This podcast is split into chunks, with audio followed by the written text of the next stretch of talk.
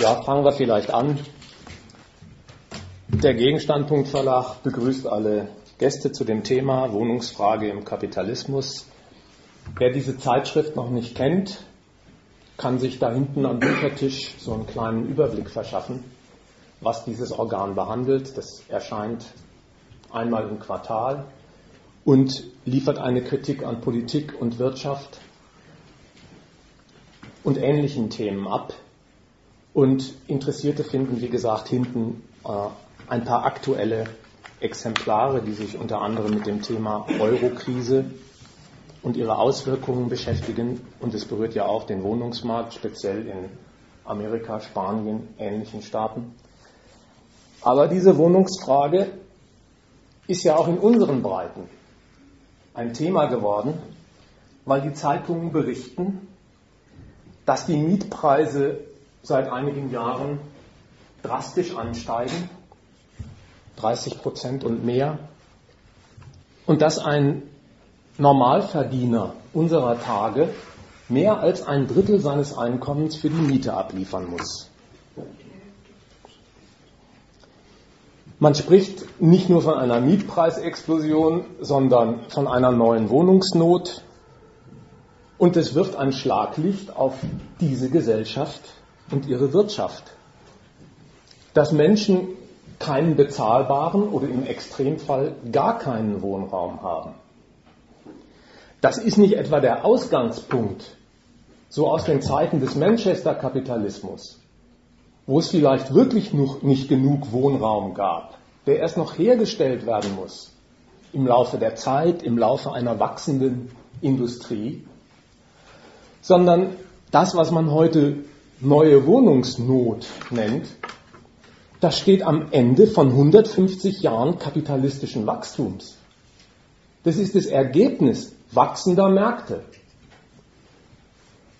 inklusive des extremen Punkts, der auch nicht ausgestorben ist, Obdachlosigkeit im Wortsinn. Die Zeitungen schreiben, es gibt eine Viertelmillion Menschen in Deutschland, die finden nicht nur keinen bezahlbaren Wohnraum, die finden gar keinen.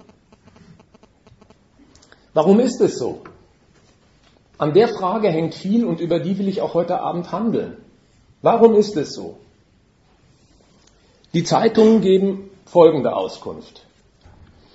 Die Alten sind das Problem. Die Alten in unserer modernen Welt werden immer älter, leben immer länger, halten immer länger ihren Wohnraum besetzt, machen ihn also nicht frei für Nachrücker. Schlagt in derselben Zeitung am nächsten Tag nach, dann werdet ihr erfahren, die Jungen sind auch das Problem. Die leben nämlich heutzutage immer mehr als Single, besetzen also Wohnflächen, auf denen früher zwei Menschen gewohnt haben. Und als Studierende ziehen sie oft um und die Neumieten explodieren. Dann erfährt man als dritten Faktor, die Neubautätigkeit lässt nach. Und vielleicht noch als vierten, der Staat betreibt keine Bauförderung mehr. Das ist der Reigen der Fächer von Faktoren, den, wenn man das sachlich einmal ernst nimmt als Auskunft, einem sagt, aha, hier wird behauptet, es gibt mehr Menschen als Wohnungen, der Wohnraum ist knapp und es würde doch in einer rationellen Produktion, in der für die Versorgung der Menschen, also auch für ihr Wohnen produziert wird, nur eine Schlussfolgerung nach sich ziehen. Dann bauen wir mehr Wohnungen, damit jeder vernünftig wohnen kann. Es mangelt doch gar nicht an Baustoffen, an Betonmischern. Bauindustrien gibt's, die gar nicht ausgelastet sind. Hochtief und andere. Das wäre, wenn wirklich der behauptete Mangel an Wohnraum wegen einer überzähligen Zahl von Menschen vorläge, die einzig senkrechte Antwort auf die behauptete Lage. Mehr Wohnraum herstellen. Wie heißt die Antwort im Kapitalismus? Die Mieten hoch. Das ist die Antwort, die auf die von den Zeitungen geschilderte Lage gegeben wird. Die Mieten müssen hoch. Wieso? Wie geht das überhaupt? Ja, man muss sich offenbar folgende Gedanken zurechtlegen. Die langlebigen Alten, die da angeführt werden. Die Jungen, die als Single leben, statt als Pärchen, ja, die verändern wirklich eine Marktlage. Mag schon sein. Da gibt's dann mehr Nachfrage nach einem Angebot an Wohnraum. Und die, die damit ihr Geschäft machen, Wohnraum zu vermieten, um aus ihren Investitionen als Immobiliengesellschaft oder als Privatier Gewinne zu schlagen, die nutzen diese Marktlage aus, um die Mieten zu steigern. Und da merkt man, das Wohnen hierzulande ist keine Frage, die darüber entschieden wird, dass die Gesellschaft mit der Arbeit, die in ihr verrichtet wird, den Leuten auch einen Wohnraum präsentiert und herstellt.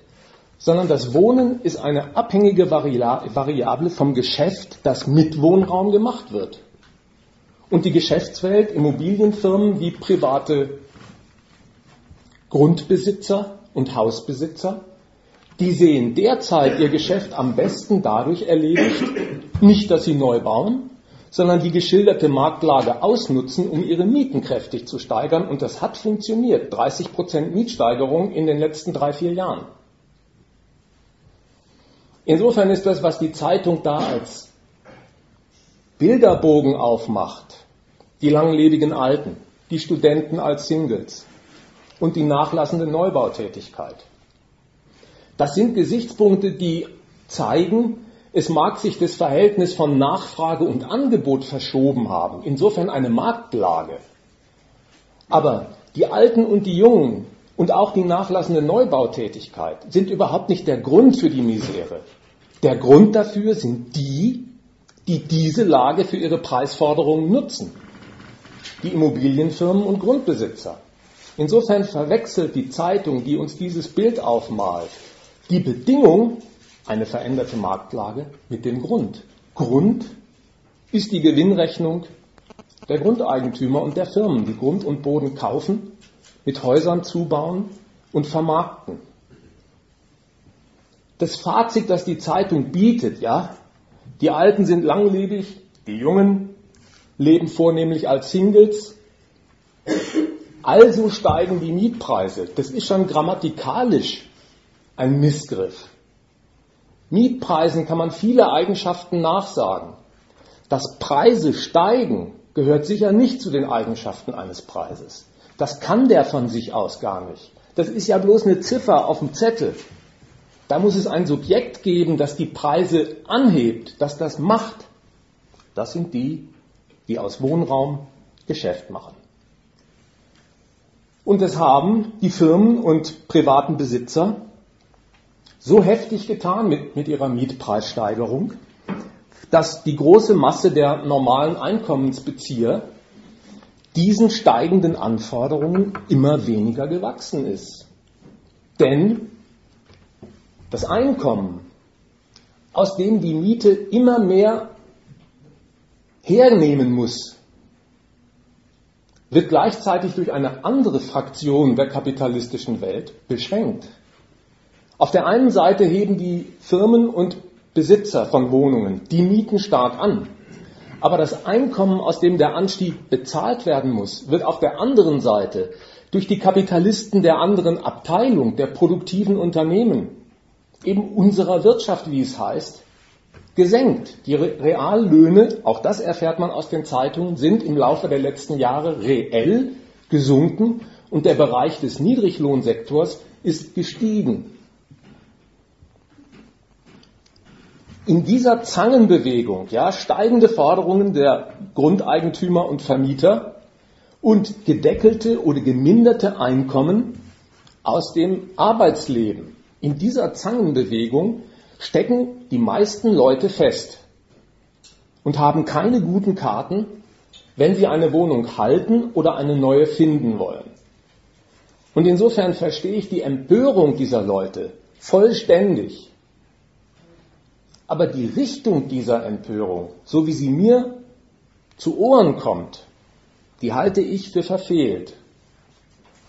Die Richtung nämlich, die man zum Beispiel von Mietervereinen hört, von Leuten, die auch Demonstrationen ver veranstalten.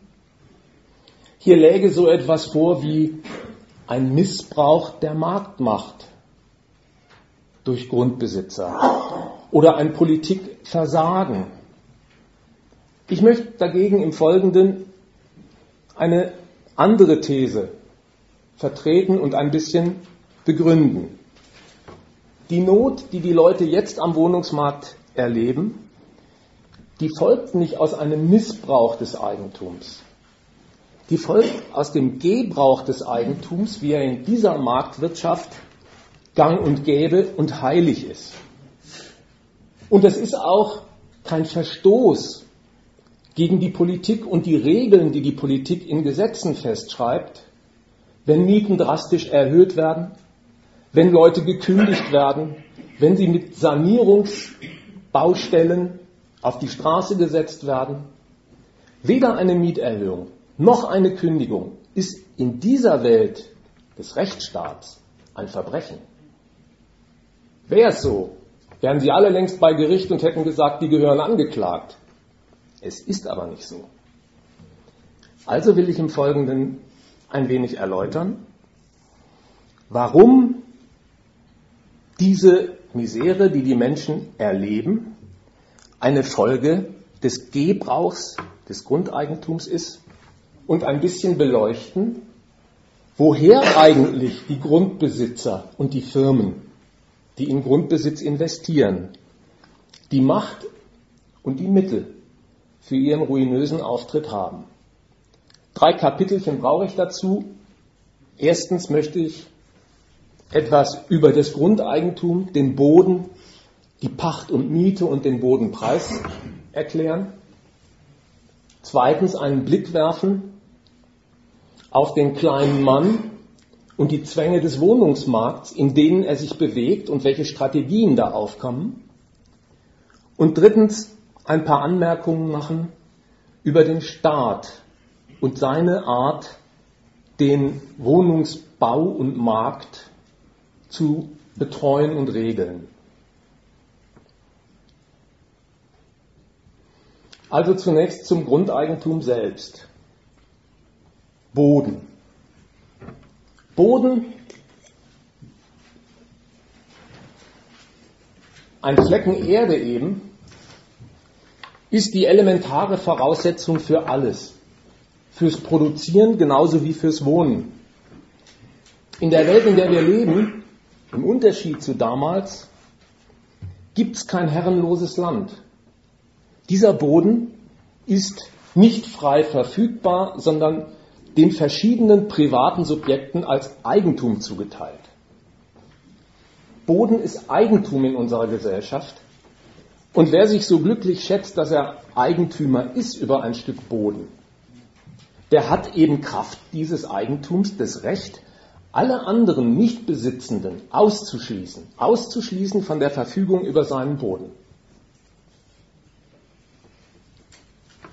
In allen entwickelten kapitalistischen Ländern findet man zum Zweiten dieselbe merkwürdige Verteilung dieses Bodens vor. Viele haben nichts, einige etwas und einige wenige sehr viel davon. Und auf dieser Grundlage, dass jeder Boden privates Eigentum ist und so verteilt ist, wird aus dem puren Eintrag ins Grundbuch eine Bereicherungsquelle. Wer ein Stück Boden hat und das sein Eigentum nennt, also im Grundbuch steht, der hat ein Verfügungsmonopol. Andere dürfen nicht benutzen, was er hat, was sie aber brauchen. Dafür, dass er ihnen den Zugang eröffnet zu etwas, was sie brauchen, aber nicht haben, verlangen Grundeigentümer einen Tribut. Gleichgültig, ob der Boden gebraucht wird, um eine Fabrikhalle hinzustellen, ein Bürohaus oder ein Mietshaus. Wer Zugang zu einem Stück Boden haben will, das anderen gehört, muss dafür zahlen. Dieser Preis, den Grundeigentümer eintreiben, dieser Tribut, der bezahlt nicht irgendeinen Aufwand, den ein Eigentümer mit seinem Flecken getrieben hat. Da sind keine Produktionskosten angefallen, die ein Grundbesitzer mit seinem Gelände hat. Es kann zwar sein, dass auf so einem Gelände auch noch eine Garage, ein Haus, ein Büroturm steht. Und das mag dann auch einen Zusatz geben zur Pacht, die er dafür verlangt, dass andere das Gelände nutzen. Aber Pacht für ein Gelände, die fließt auch dann, wenn der Boden vollständig unbearbeitet ist. Auch für ein rohes Gelände, auf dem nichts steht, das man aber nutzen möchte, muss ein Preis bezahlt werden. Dieser Tribut, den die Grundeigentümer verlangen, der ist zum Zweiten auch nicht so etwas wie die Entschädigung dafür, dass sie selber auf die eigene Nutzung des Geländes Verzicht tun. In aller Regel wollen die Grundbesitzer, die ihr Gelände vermieten oder verpachten, das gar nicht nutzen. In aller Regel wohnen sie nicht mal am Standort, sondern die sitzen in Marbella in Spanien und verknuspern ihre Rente, sind aber Besitzer von Grundstücken in Regensburg. Die verzichten da auf gar nichts. Also wird insgesamt mit diesem Geld, das ein Grundbesitzer dafür eintreibt, dass er anderen die Nutzung von etwas überlässt, das sie brauchen, von dem sie aber ausgeschlossen sind. Nicht irgendein materieller Nutzen entgolten, den Grundbesitzer dadurch stiften fürs Arbeiten und Leben in der Gesellschaft, dass sie anderen ihren Boden anvertrauen. Die stiften da keinen Nutzen. Das, was da preiswirksam wird, das ist das pure Verfügungsmonopol über den Boden, dass sie andere ausschließen können. Das verleiht ihnen die Macht dafür, dass sie diesen Ausschluss aufheben auf Zeit, Geld einzutreiben. Die Macht des Eigentums, die macht Geld für sie. Das ist kein Nutzen, den sie stiften. Auch wenn manch einer vielleicht denkt, so etwas könnte doch vorliegen, weil er zu dieser Negativlogik greift und sagt, na, ohne dass der seinen Boden hergibt, könnten doch die anderen ihre Fabrikhalle nicht auf den Boden stellen und arbeiten lassen. Oder andere könnten dann nicht wohnen auf diesem Gelände. Ohne den Boden nicht.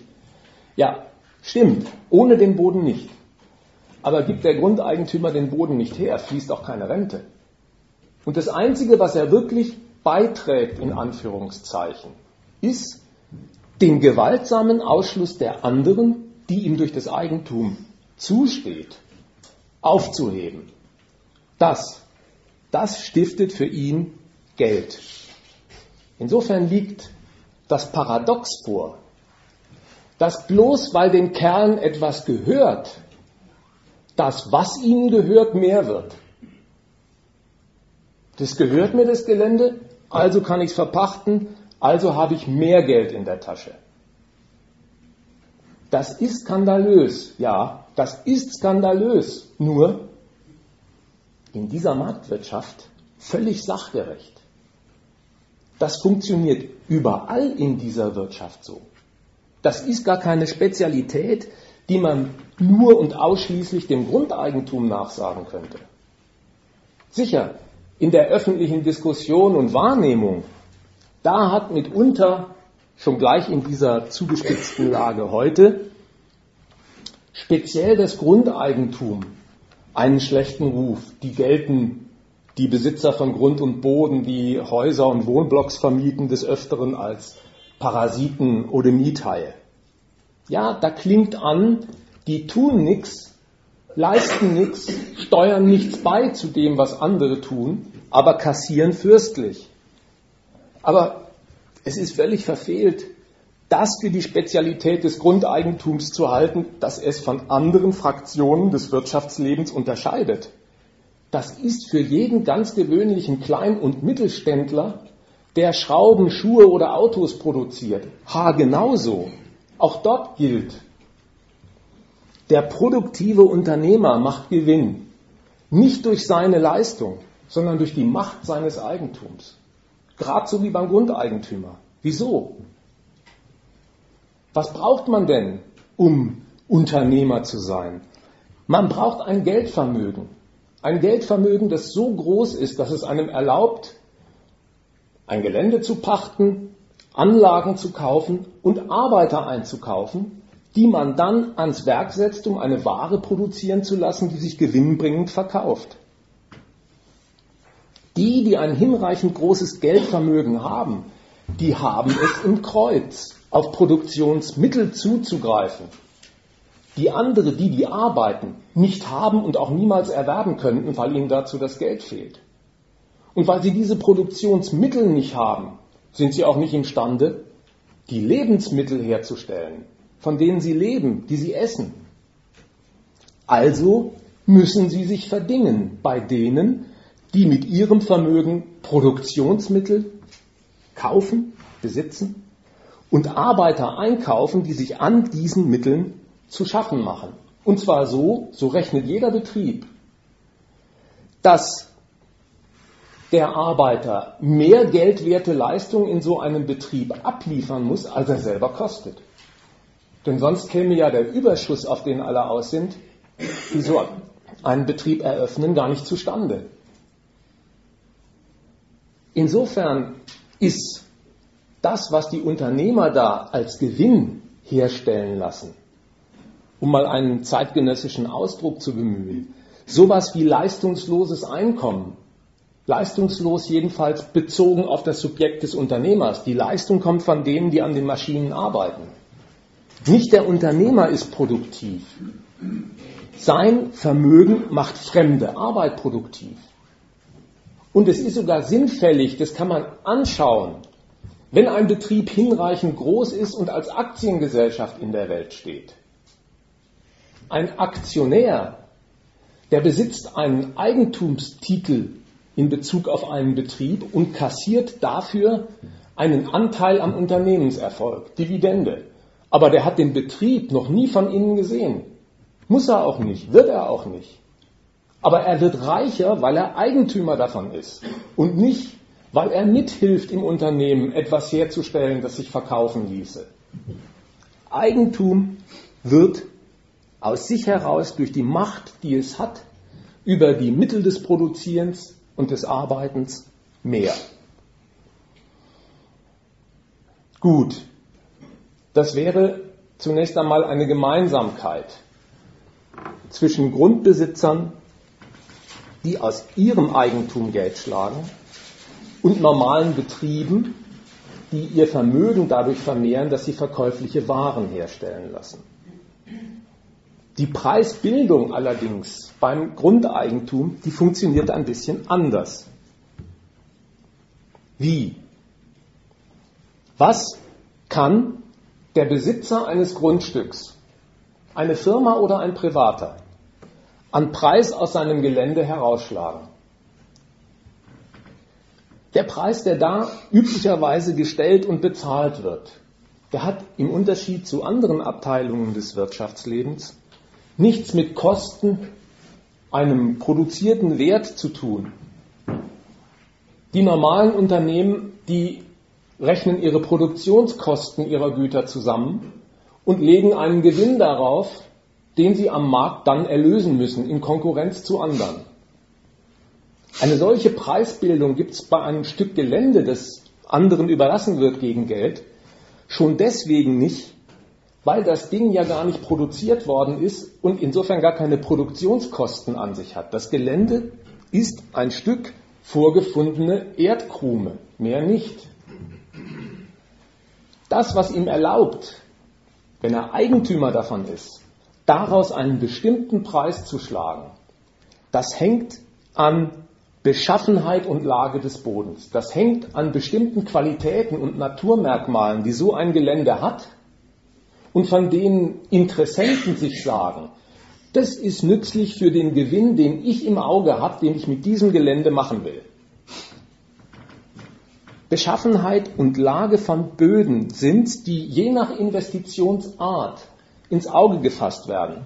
Ob jemand Ländereien kauft, weil er dort eine Getreideproduktion aufziehen will, oder ob er ein Gelände kauft, um einen Betrieb dorthin zu stellen, oder ob eine Immobilienfirma ein Terrain erwirbt, weil es Bauland ist und er Wohnblocks hinstellen will. Es sind unterschiedliche Interessen von Investoren, die sich auf Grundstücke richten und die Qualität, die Beschaffenheit und die Lage des Bodens als mehr oder weniger gewinntauglich ins Auge fassen. Und je nach Investitionsart unterscheiden sich eben diese Kriterien. Also die Bodenqualität, wenn es um industrielle und geschäftliche Nutzung geht, die Bodenqualität im echten Sinn ist ein Gesichtspunkt für Agrarbetriebe. Je besser der Boden, umso größer der Hektarertrag. Hat ein Gelände eine Naturausstattung, die anderen Grundstücken fehlt, ein Fluss geht vorbei, dann ist es ein tauglicher Pluspunkt des Grundstücks, das man benutzen kann, um ein AKW drauf zu pflanzen und den Fluss als Kühlung zu nutzen. Die Marktnähe, die Lage eines Grundstücks ist für Industriebetriebe wichtig, weil das die Transportkosten mindert, um die Waren auf den Markt zu bringen.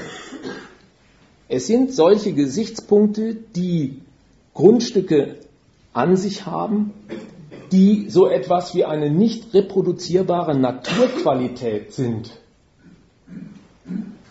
die wie ein Stück erhöhter Arbeitsproduktivität wirksam werden.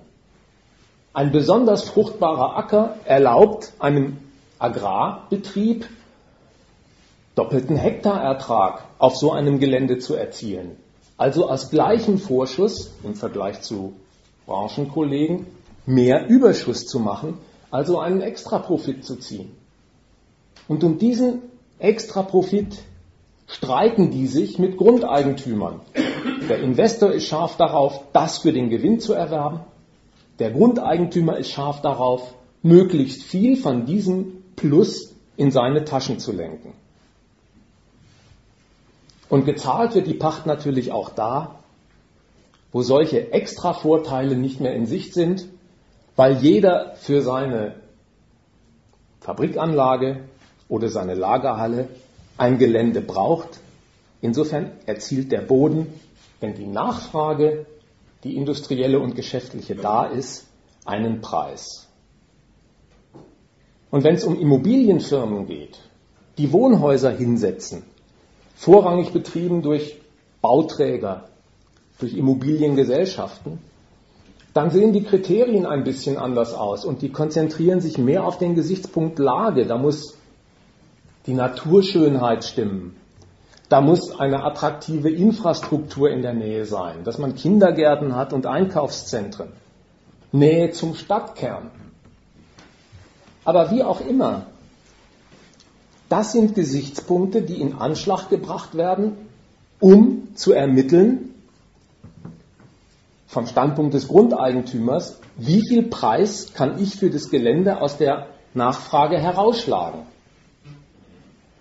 Und es bedeutet unter dem Strich, und da hat sich der Markt schon drüber aufgeregt, dass insofern ein Mensch in dieser Gesellschaft der am Ende dann so ein Gelände bewohnt, das Investoren gekauft haben, um die Wohnhütten zu vermieten.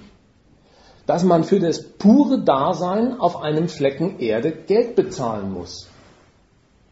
Denn mehr ist es zunächst noch gar nicht. Es wird ein Flecken Erde erworben von irgendeinem Investor in schöner Lage oder mit attraktiver Infrastruktur. Das erbringt einen Preis. Und dieser Tribut, der ist verschieden und besteht für sich noch vor dem zweiten Posten, der in der Miete bezahlt wird, dass auf diesem Gelände auch noch ein Gebäude steht. Das kommt hinterher noch oben drauf, dass auch dort für diese Investition bezahlt wird. Aber in erster Instanz wird für das pure Dasein auf einem Stück Boden bezahlt und das wie viel bestimmt sich maßgeblich über solche von mir zitierten Qualitäten dieses Bodens, seine Lage. Denkt mal, dieselben Toskana-Häuser, die man hier in der näheren Umgebung betrachten kann, ja, diese Toskana-Häuser, die werden auch in Gelsenkirchen gebaut. Aber die Investoren, die das da aufgebaut haben, die schlagen aus demselben Objekt weniger als in Regensburg oder in München. Da ist die Investitionssumme in die Bausubstanz völlig gleich. Das ist derselbe Haustyp, die kann man auch von der Stange kaufen. Der Unterschied, der mit der Miete einkassiert wird, entscheidet sich maßgeblich daran, in welcher Lage dieses Objekt steht.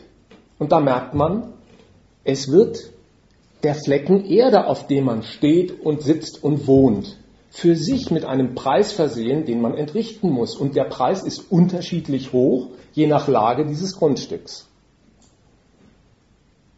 Die Höhe dieses Preises, in der diese Naturmerkmale der Grundstücke ihre Rolle spielen, die entscheidet sich also ganz an der Konkurrenz der Nachfrager, die um die Angebote buhlen die die Grundbesitzer mit solchen Grundstücken machen können. Und der meistbietende, der kriegt den Zuschlag. Insofern erzielt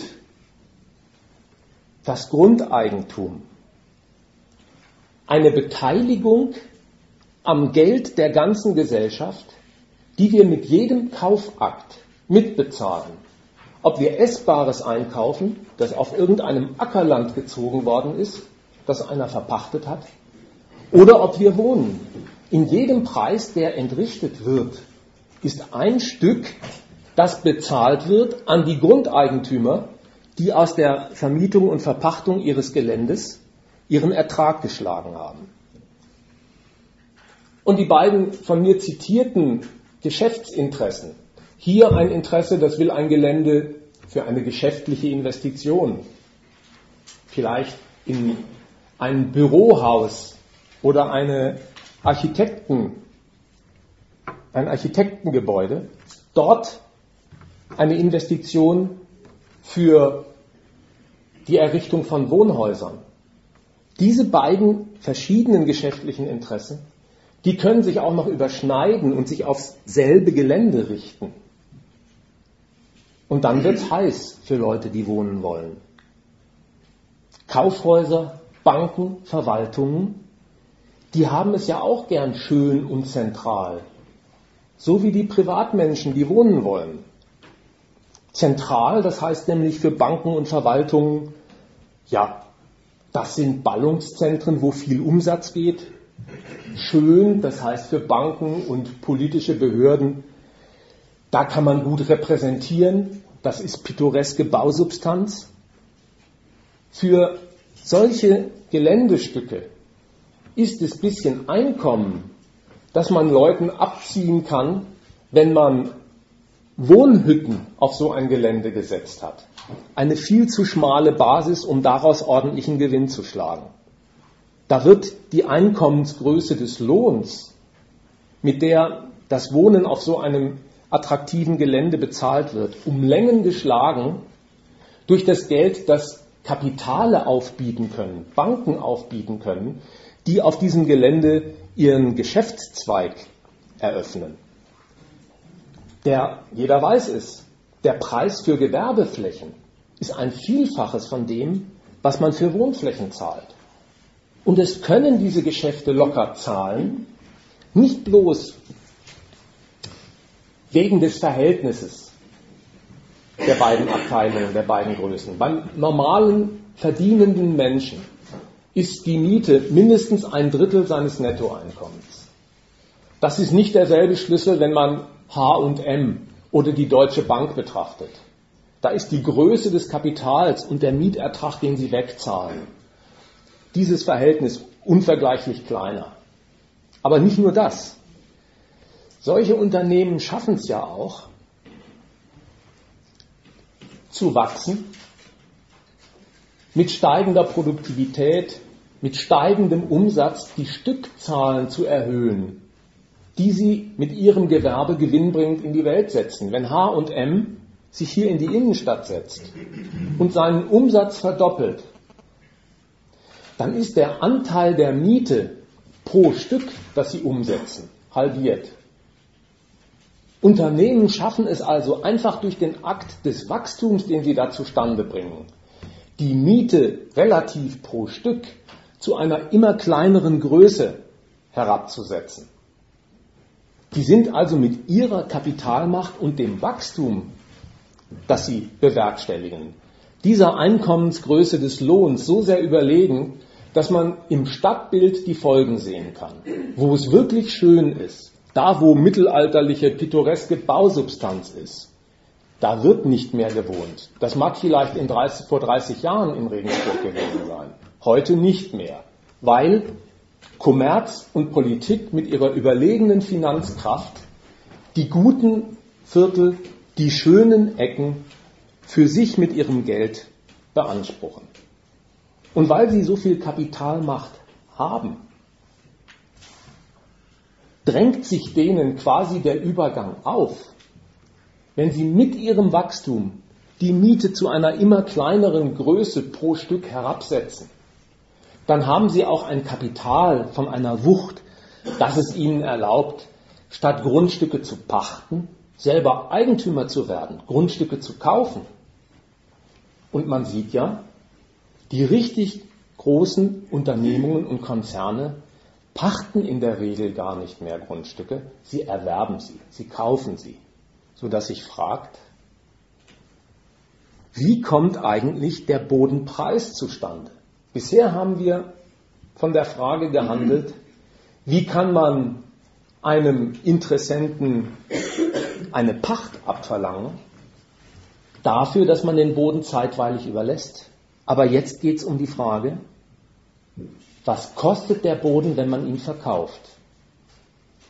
Und es ist keine banale Frage, weil der Boden, um den es da geht, das Grundstück, einfach ein Flecken Erde ist, der gar keine Produktionskosten hat, sodass diese Größe, die Produktionskosten, nicht wie bei sonst anderen Geschäftszweigen der Anhaltspunkt ist, von dem Geschäftsleute sagen, auf diese Produktionskosten beanspruche ich noch einen Gewinn von x Prozent. Der Boden kennt diese Kosten nicht, weil er ja gar nicht produziert worden ist, kriegt aber dennoch einen Preis, und zwar durch eine Rückrechnung, die in dieser Welt des Kapitalismus die gültige, die gültige ist.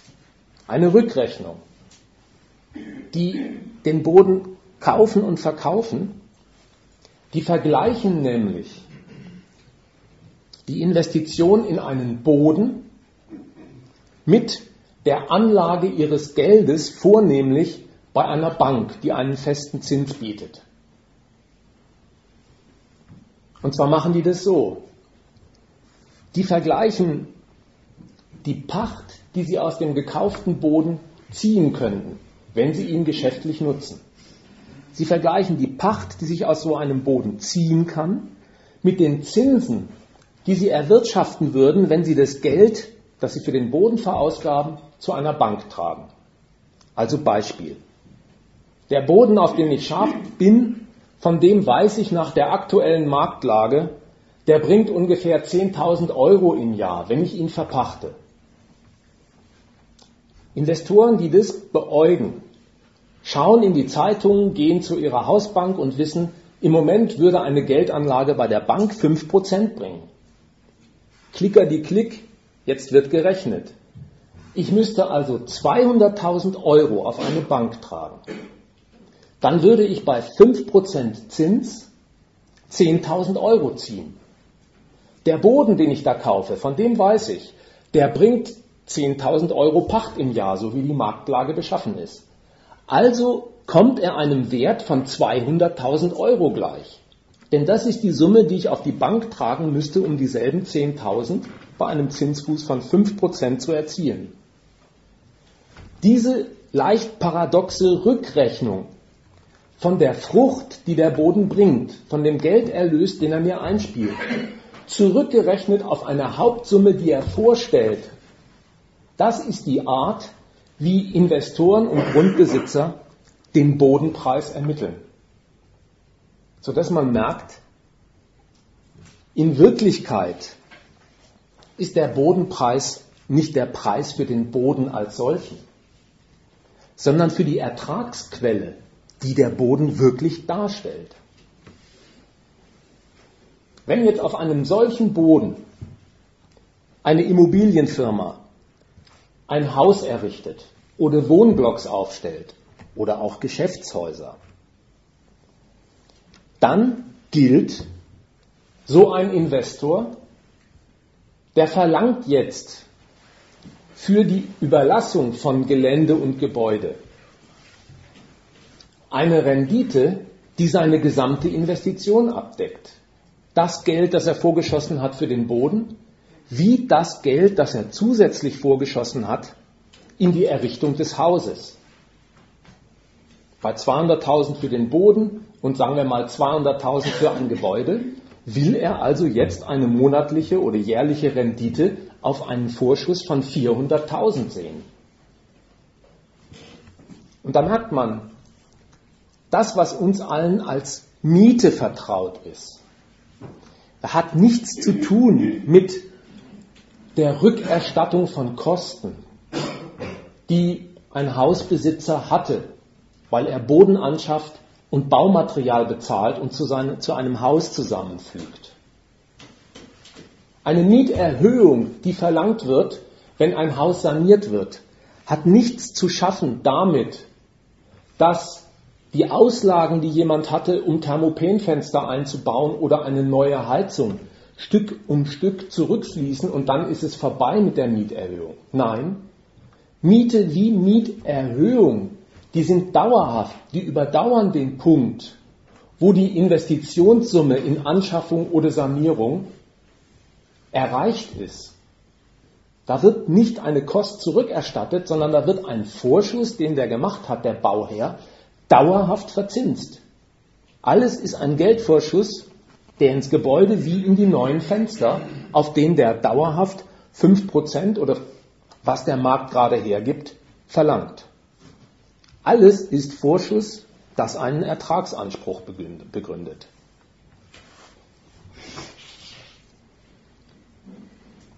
Mit diesem Eigentum, das an der Qualität des Bodens und am Investment in Gebäude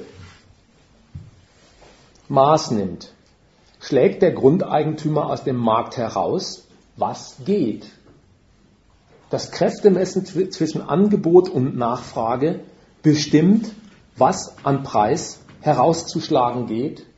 Und da sind Grundeigentümer in einer starken Position, weil ihr Boden ein nicht vermehrbares Gut ist. Und insofern hat das Geschäft mit dem Wohnen nach oben hin eigentlich keine Grenze. Ist aber auch nicht davor gefeit, nach unten hin drastisch zu fallen.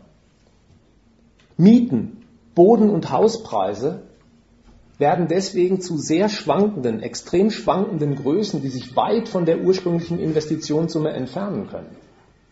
Denkt mal, ein Bericht über die neue Landebahn Flughafen München. Und was hört man? Die Haus-, die Boden-, die Mietpreise fallen da ins Bodenlose. Warum? Weil die Natur, weil die, weil die preiswirksamen Naturmerkmale des Bodens verschlechtert sind. Lärm, Korrosin, Kerosin, Gift und so fort.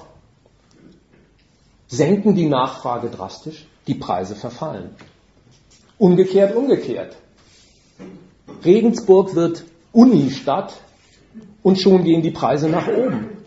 Einfach weil die starke Stellung des Grundeigentümers erlaubt, aus der gestiegenen Nachfrage drastische Preiserhöhungen herauszuschlagen. Und diese Spannbreite nach oben, die nach unten kommt noch zur Sprache, die macht diese Sphäre des Grunderwerbs des Hausbaus und des Vermietgeschäfts zu einem Spekulationsobjekt erster Güte. Leute, die in Bauland in den Wohnungsbau investieren, die setzen gar nicht einfach auf die heute erzielbare Rendite, die man in der Zeitung nachlesen kann, ja, da werden irgendwo 4, 5 Prozent Rendite erzielt beim Vermietgeschäft. Im Moment deutlich mehr, als bei jeder Bank zu erlösen geht. sondern die setzen auf die von ihnen erwartete künftige Rendite, eine steigende, und steigen deswegen in den Sektor ein. Denkt mal, wie vor einigen Jahren die Parole ausgegeben wurde, Berlin wird Hauptstadt. Das hat nur wenige Wochen gedauert, bis man erfahren hat, oh, die Filetstücke, die guten Viertel, da gibt's einen Run. Jeder versucht sich in Berlin einzukaufen. Ja, warum? In Erwartung dessen, dass Hauptstadt, Beamtenzuwachs, Glamour einer Residenzstadt, der die Nachfrage nach guten Adressen so steil nach oben geht, dass aus diesen Objekten künftig sehr viel mehr Geld geschlagen werden kann, sodass die erwartete künftige Preissteigerung für eine heutige Preissteigerung bereits sorgt. Und wenn Banken das spitz kriegen, das machen bereits etliche Leute. Sie spekulieren auf einen Renditezuwachs in der Zukunft. Dann setzen sich kapitalkräftige Investoren, große Fonds, geschlossene und nicht geschlossene Immobiliengesellschaften obendrauf und kaufen ganze Viertel und Blocks en gros. Und daraus folgen zwei der Widerwärtigkeiten, die man heute am Wohnungsmarkt beobachten kann. Die eine heißt Gentrifizierung. In Berlin zum ersten Mal, wenn ich es richtig sehe, groß rausgekommen. Was wird da gemacht? Banken, Immobilienfonds kaufen ganze Viertel. Sie gehen dazu über, die Leute entweder zu drangsalieren und sie aus ihren Wohnungen zu werfen, oder nehmen kostspielige Sanierungen vor, die ihnen das Recht geben, die Mieten drastisch zu erhöhen und sie fangen an mit der Aufhübschung der ganzen Viertel und machen aus ehemaligen Bruchbuden in Kreuzberg Lofts, in die reiche Yuppies aus der Börsenszene demnächst sicher gerne einsteigen. Die Wohnbevölkerung wird durch solche Sanierungsmaßnahmen, wie es heißt, vertrieben. Das wird gemacht. In Erwartung dessen, dass man die kaufkräftige Klientel damit auf seine Seite bringt. Das ist ein Übergang, der ist konsequent, weil man da merkt, die großen Kapitalgesellschaften, die gleich ganze Viertel und Blocks kaufen, die spekulieren auf die künftige Preissteigerung.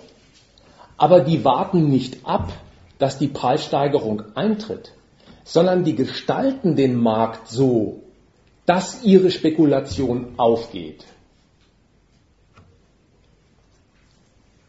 Die andere Ekelhaftigkeit neben der Gentrifizierung.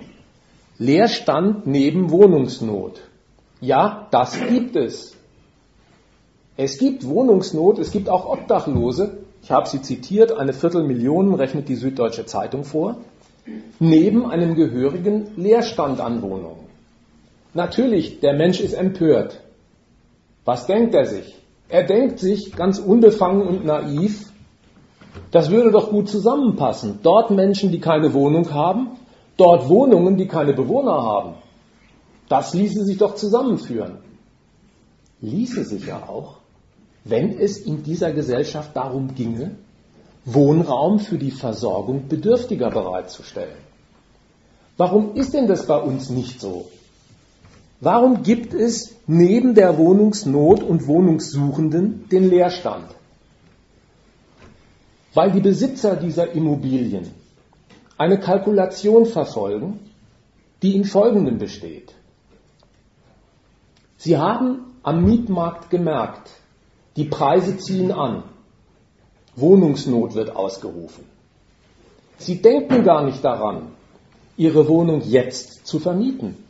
Sie setzen nämlich darauf, dass in ein, zwei, drei Jahren die Mieten so drastisch gestiegen sind, dass sie zu diesem gestiegenen Mietpreis einsteigen mit ihrer Vermieterei. Würden sie es jetzt tun, sind nämlich dem Anstieg einige gesetzliche Grenzen gesetzt. Da gibt es Mietspiegel und Durchschnittsrechnungen, Kappungsgrenzen.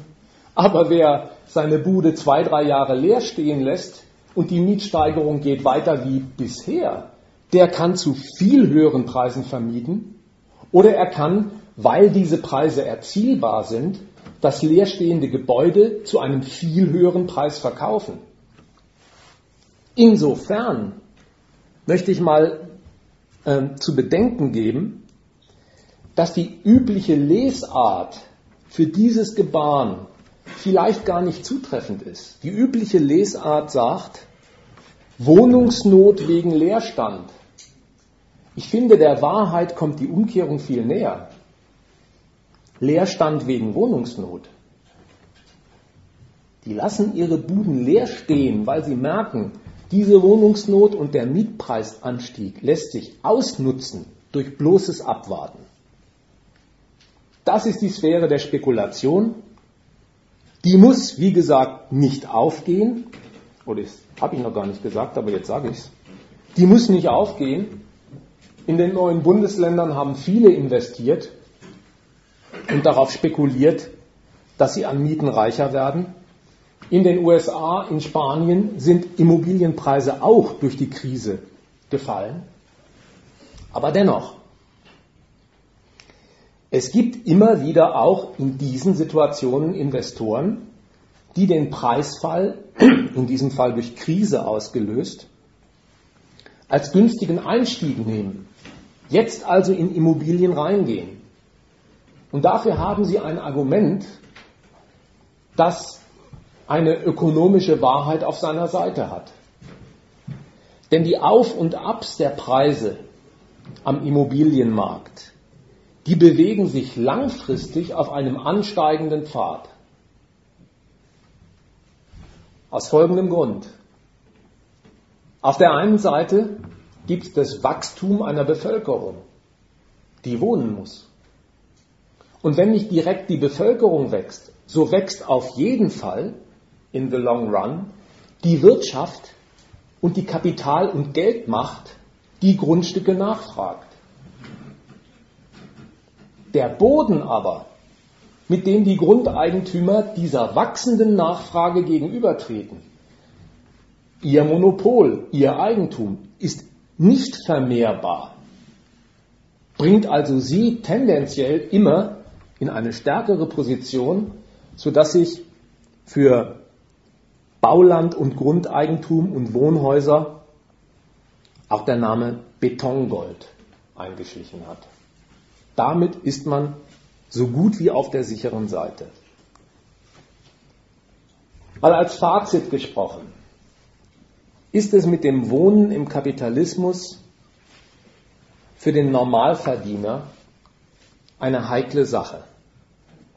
Denn bevor der kleine Mann zum ersten Mal wohnt, haben kapitalistische Investoren und kapitalistische Grundeigentümer alles Wesentliche unter sich ausgemacht.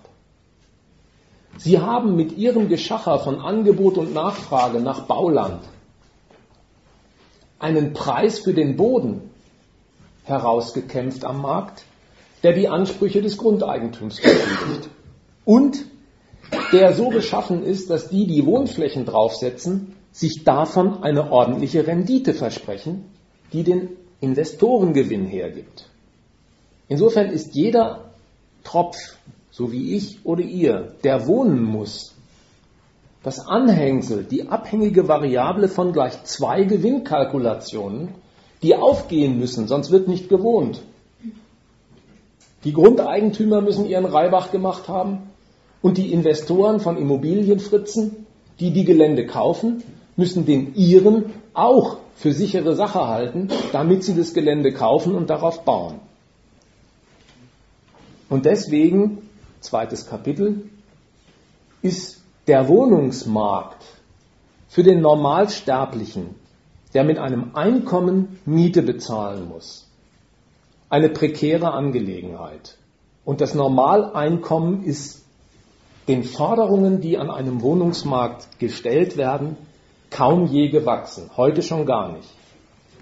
Und wenn man das mal untheoretisch nimmt, ja, und sich zurücklehnt und am Sonnabend bei einem Cappuccino die MZ aufschlägt, Immobilienteil, Wohnungsmarkt, dann kann man zumindest sagen, dass ohne große marxistische Theorie zumindest die Erfahrung, die man aus dieser Zeitung und dem Immobilienteil schöpfen kann, meiner bisherigen Erläuterung recht gibt. Der Mensch, der dort als Wohnungssuchender nachblättert in den Inseraten, der wird feststellen, das Schöne ist meistens nicht bezahlbar und was bezahlbar ist, ist meistens auch nicht schön. Und es gibt eine, ach, Industrie von Maklern, von Inseratplattformen, Immo-Scout und wie sie alle heißen, die um diesen Widerspruch wissen, von dem ihre Klientel geschlagen ist, und die damit ihr Anzeigen- und Layout-Geschäft betreiben. Schaut euch mal die Finden der Inserate an und was die alles sagen über den Markt. Wer seine Bude anbietet mit dem Argument gute Verkehrsanbindung, ja, ja, jeder weiß, was das soll. Der will einem durch die Blume sagen, dass man neben einer Bahnlinie oder an einem Autobahnkreuz wohnt. Das muss er natürlich positiv ausdrücken und nicht negativ. Also sagt er gute Verkehrsanbindung. Der weiß auch, der Nachbar auf der anderen Immobilienplattform, dass sowas schnell durchschaut wird und der bietet seine Hütte an als äh, Häuschen in unverfälschter Natur. Da weiß jeder sofort, dass man am Arsch der Welt wohnt und ewig laufen muss, um in den nächsten Kindergarten oder zum nächsten Markt zu kommen. Andere bieten Schnäppchen für begabte Handwerker, alles selbst gelesen, auch schon mal angeguckt. Und da weiß man, man muss begabter Handwerker sein, um aus dieser Bruchbude wenigstens ein Wohnloch zu machen. Eigenarbeit ist verlangt. Mit diesem Markt und dem Ansturm auf die Idioten, die die Anzeigen geschaltet haben, muss man sich wochenlang abplagen. Und für das Gros der Menschen endet es dabei, dass sie in den Mietskasernen wohnen, am Ende vielleicht sogar in Problemvierteln.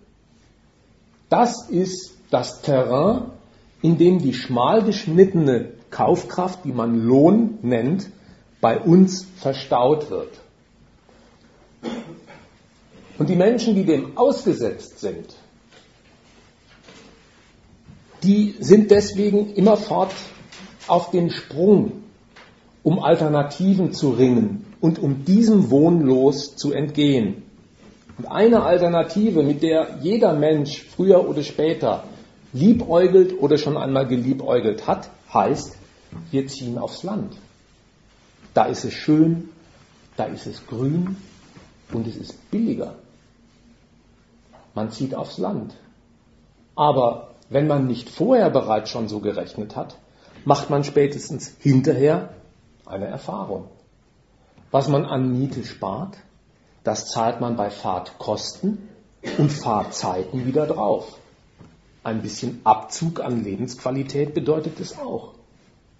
Und wenn viele Menschen, die bei BMW oder Infineon oder Continental schaffen in Regensburg, diesen Weg gehen, wir ziehen aufs Land, dann treffen sie dort auf Grundeigentümer, die die neue Lage im Speckgürtel, wie er dann heißt, ausnutzen und auch dort die Mieten anheben. Und wenn jetzt drittens noch eine Ölkrise dazwischen hagelt oder einfach nur die Pendlerpauschale gestrichen wird oder einfach nur die Mineralölkonzerne, wie sie es ja dauerhaft tun, die Benzinpreise anheben, dann ist die ganze Rechnung vom Ausgangspunkt Makulatur. Außer Miete, die gestiegen ist, sind jetzt auch noch die Fahrtkosten gestiegen. Und das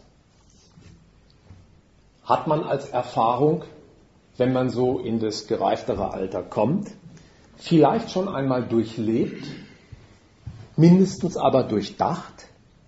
Und deswegen kommen die Menschen, die einem solchen Wohnungsmarkt ausgesetzt sind, irgendwann auch auf eine dritte Option, den Traum vom Eigenheim. Und das hat jedenfalls für viele, wenn nicht die meisten, harte Konsequenzen. Denn wenn das Einkommen schon für eine normale Miete nicht reicht, dann reicht es noch viel weniger für die Bezahlung eines kompletten Eigenheims. Und deswegen ist der Traum vom Eigenheim dasselbe wie die Aufnahme eines Kredits. Sowas kann kein Einkommensbezieher bezahlen, der mit seinem Einkommen schon an der Miete scheitert. Er braucht Kredit. Und was heißt es? Der muss jetzt zusätzlich zum Lebensunterhalt, den er verdient, mit seiner Arbeit zwei weitere Instanzen bedienen. Der muss die Baustoffe für seine Baustelle aus einem knappen Budget bezahlen, eben durch die Tilgung des Kredits, den er genommen hat. Und er muss für diesen Kredit obendrauf die Zinsen, die die Bank beansprucht, bezahlen. Der muss also mit dem schmal geschnittenen Einkommen jetzt nicht nur seine Familie, sondern seine Baustelle zusätzlich und den Mitesser Bank durchfüttern. Zinsen. Und da die meisten Einkommen dafür gar nicht geeignet sind, ist der Ausweg, den die Menschen sich wählen, man muss gekaufte Arbeit von Baufirmen, soweit es geht, durch Eigenarbeit ersetzen. Und schaut euch mal im Umland um, was die Baumärkte für einen Aufschwung genommen haben. Daraus wird ein neuer Geschäftszweig, dass immer mehr Leute fremde Handwerksarbeit, die bezahlt werden muss, die sie aber nicht oder immer schlechter bezahlen können, durch eigene Arbeit ersetzen. Also sind die Baumärkte überfüllt. Jetzt hat der Mensch also unter dem Strich, außer dass er Familie und Eigenheim aus seinem Einkommen bezahlt und die Bank mit dem Zins bedient, auch noch einen doppelten Beruf. Er geht tagsüber schaffen und nach Feierabend und am Wochenende auf seine Baustelle, um als Heimwerker zuzulangen. Und das ist eine Mühle, in die die Menschen einsteigen, um dem Tribut des Grundeigentums und den Härten des Wohnungsmarktes zu entgehen, die eine Mühle, die in der Regel für die Leute lebenslänglich dauert. Irgendwann, kurz bevor sie in Rente gehen, wenn alles gut gegangen ist, dann seufzen solche Hausbauer, aus dem Gröbsten sind wir jetzt bald raus. Solange zahlt man nämlich, nämlich lebenslang, an so einem Kredit ab. Und nicht mal das kann ein Mensch verlässlich steuern. Job weg, Haus weg. Ist der Job weg und es trifft in diesen Tagen Millionen von Leute in Europa, dann ist die Bedienung des Kredits hinfällig. Das Haus kommt unter den Hammer, wird in aller Regel unter Wert verkauft, sodass quasi die Lebensarbeit und das Geld, das in dieses Objekt gesteckt worden ist, dem Menschen zwischen den Fingern zerrinnt und die Bedienung eines Restkredits übrig bleibt, der für nichts anderes mehr da ist, als die Ansprüche einer Bank zufriedenzustellen. Das sind die drei trostlosen Alternativen, die die Zwänge des Wohnungsmarkts einem Normalverdiener äh, nahelegen. Letzte abschließende Bemerkungen zum Staat. Staat und seine Interventionen am Wohnungsmarkt. Ich habe versucht, ein paar Erklärungen über die Notlage eines Einkommensbeziehers nahezubringen, der sich mit den Ansprüchen von Grundeigentümern und Immobilienfirmen als Investoren herumschlagen muss und damit schlecht zurechtkommt. Aber was den Staat angeht, der ja gar nicht im Verdacht steht, in irgendeiner Hinsicht marxistisches Gedankengut zu verbreiten, anerkennt er höchst amtlich, dass Lohn verdienen und Wohnen im Kapitalismus eigentlich zwei unverträgliche Größen sind. Das geht nicht. Die Armut der Leute ist anerkannt als Hindernis dafür, im Kapitalismus zu wohnen und mit dem Preis für das Wohnen die Ansprüche von Grundeigentümern und Immobilienfirmen zu befriedigen. Mein Beleg, zunächst historischer Art, der Staat hat den sozialen Wohnungsbau für nötig erachtet, weil er es überhaupt nicht für verlässlich gehalten hat, dass die Lohnempfänger in Deutschland so in den 50er, 60er, 70er Jahren überhaupt den Wohnraum bezahlen können, den sie brauchen. Und ein Standortverwalter wie der Staat steht auf dem Standpunkt, diese Leute sollen in den Fabriken arbeiten, die werden fürs Wachstum gebraucht. Dass die Industrie, für deren Wachstum sie arbeiten, sie so schlecht bezahlt, das ist konsequent. Aber das darf ja wohl diese Leute nicht daran hindern, dass sie wohnen, weil ein Proletariat, das man ausnutzen will in Fabriken, muss wohnen können. Also hat der Staat den Wohnungsbau in die eigene Hand genommen und mit Steuergeldern den Wohnungsbau bezuschusst, die bekannten Mietskasernen hochgezogen, die heute in den Besitz von GACWA und anderen Immobilienfirmen übergegangen sind. Betriebe haben Werkswohnungen gebaut, damit überhaupt gewohnt werden kann. Mit einem Einkommen, das so kalkuliert ist durch die Betriebe, in denen geschafft wird, dass die Ansprüche von Vermietern damit nur schwer zufriedenzustellen sind. So ging es los.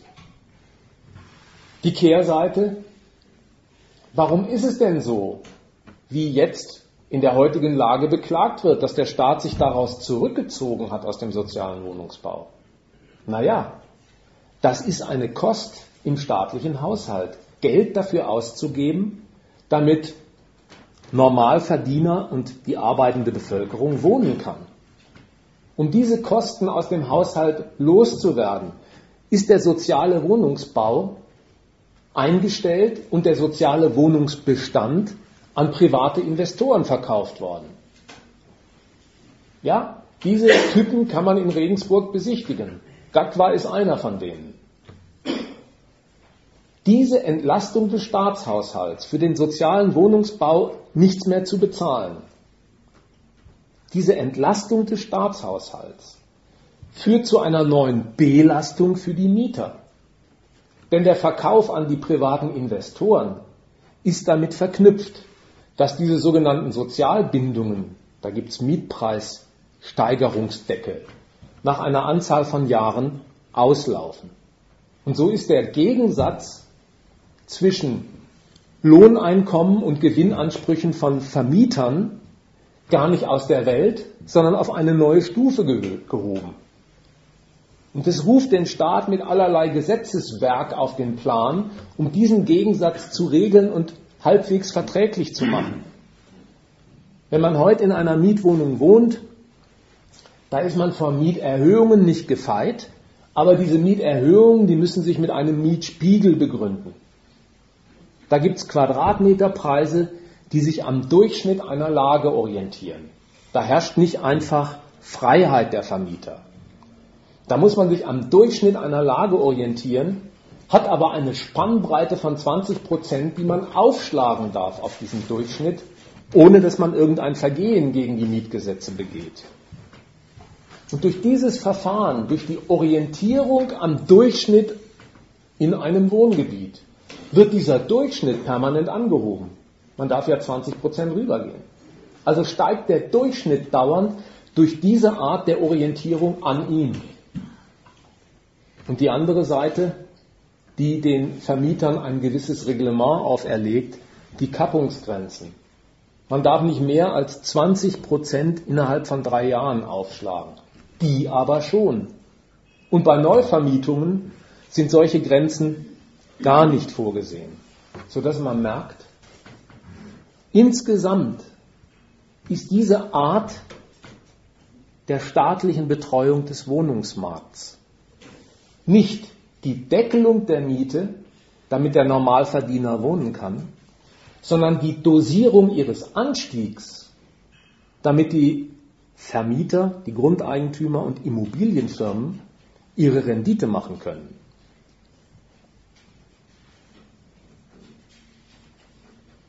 Das tun sie, das tun sie reichlich und der Skandal, der ausgerufen worden ist, Wohnungsnot, Mietpreissteigerung, der ist ein drastischer Hinweis darauf, dass Wohnen im Kapitalismus das Abfallprodukt einer Gewinnkalkulation von gleich zwei kapitalistischen Figuren ist. Dem Grundeigentümer und dem Investor, der in Häuser und andere Immobilien investiert. Wohnen ist das Abfallprodukt dieser beiden Gewinnkalkulationen oder es findet nicht statt. Und dieser letzte Satz, oder es findet nicht statt, der ist bitter ernst gemeint. Denn nur deswegen gibt es das, dass 250.000 Obdachlose in Deutschland herumlaufen. Neben, durchaus neben Wohnraum, der frei steht und bewohnbar wäre. Aber sie können den Mietzins nicht bedienen, der von den Besitzern verlangt wird. Also findet deren Wohnen nicht statt. Ein letztes Wort, um anzudeuten, warum ich zwar die Empörung der Betroffenen gut verstehen kann, aber die Richtung, in die sie zielt, nicht in Ordnung finde. Auf diesen Zustand, der hier erreicht ist am Wohnungsmarkt, haben Mietervereine und andere kritische Menschen geantwortet, Wohnen darf keine Ware sein. Das führt zu solchen Missständen. Wohnung darf keine Ware sein. Denkt mal, wie sich die Liste der Güter, die keine Ware sein dürfen, so im Laufe der Zeit vermehrt hat. Wohnen darf keine Ware sein. Vor einem Jahr haben die Studenten gerufen, Bildung darf keine Ware sein. Bei der letzten Gebührenerhöhung für die Krankenkassen haben die Menschen gerufen, Gesundheit darf keine Ware sein. Guckt man auf die dritte Welt, wo Menschen kein Trinkwasser haben, sagen sie, Wasser darf keine Ware sein. Ja, was soll denn eigentlich Ware sein? Wer sagt, Wohnen darf keine Ware sein, Gesundheit darf keine Ware sein? Der soll sich einmal klar machen, was er dort ausspricht. Er sagt nämlich, dass etwas den Charakter einer Ware hat, was Menschen brauchen, um zu leben, ist für dieses Leben schädlich. Denn dass es eine Ware ist, die feilgeboten wird von Besitzern dieser Ware, ist für die das Instrument nicht das Bedürfnis der Menschen nach diesem Gut zu bedienen, sondern das Bedürfnis der Menschen nach diesem Gut auszunutzen, und zwar dafür, möglichst viel Kaufkraft aus ihm herauszuschlagen. Das geben Sie zu Protokoll. Wer sagt, Wohnen darf keine Ware sein, gibt zu, Ware sein ist etwas Schlechtes, nicht etwas Gutes. Aber wenn Ware sein etwas Schlechtes ist, was soll denn dann noch Ware sein? Lebensmittel etwa? Da wird einem ja auch das Pferd aus der Lasagne entgegen, weil es Ware ist. Hier werden einmal Markt und Ware beim Wohnen als schädlich gegeißelt und ansonsten die Marktwirtschaft, in der alles Ware ist, heilig gesprochen. Das geht nicht zusammen. Die wahre Wohnen, die ist genauso schlecht und schäbig wie die Marktwirtschaft und das Grundeigentum, das diese Ware anbietet. Wer sich gegen das erste ausspricht, sollte sich nicht scheuen, gegen das zweite Partei zu nehmen. Damit bin ich fertig. Warum hat er eigentlich die staatensozialen Wohnungsbau aufgehört und warum hat er vorher für wichtig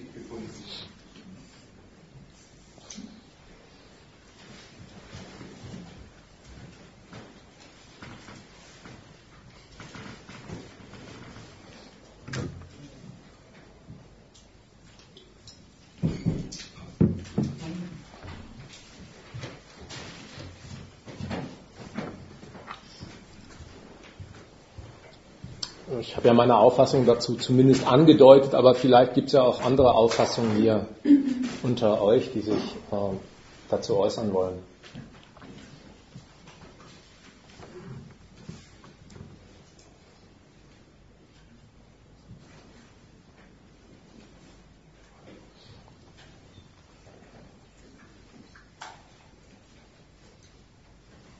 Na, nicht der Grund, warum man für wichtig gehalten hat, damals als er ihn eingeführt hat. Das ist der genannte, dass er gesagt hat, damit diese Wirtschaft wachsen und gedeihen kann, brauchen uns die Leute, die für dieses Wachstum arbeiten, die dürfen aus demselben Grund, weil sie ja für Wachstum arbeiten sollen, nicht allzu viel verdienen. Das schränkt wiederum ihre Zahlungskraft auf den Mietmarkt ein. Also muss man extra für die solche Wohncontainer bauen mit einer Miete, die sie bezahlen können. Äh, als dann diese Versorgung mit Wohnraum so einigermaßen geleistet war, hat er gesagt, na jetzt tut es der freie Markt auch. Jetzt kann ich mir die Kosten dafür sparen. Denn das Ziel war ja nie und nimmer, also auch vorher nicht, dass jeder einen Wohnraum hat, den er bezahlen kann, sondern dass die Arbeiterklasse im Großen und Ganzen einen Wohnraum hat. Aber das schließt nicht das, äh, die Befriedigung des Wohnbedürfnisses von jedem Einzelnen ein. Insofern kann er jetzt auch ganz gut zugucken, dass äh, da eine Viertelmillion Leute überhaupt keinen Wohnraum mehr bezahlen können, weil es wird ja heutzutage auch nicht mehr jeder zum Arbeiten gebraucht.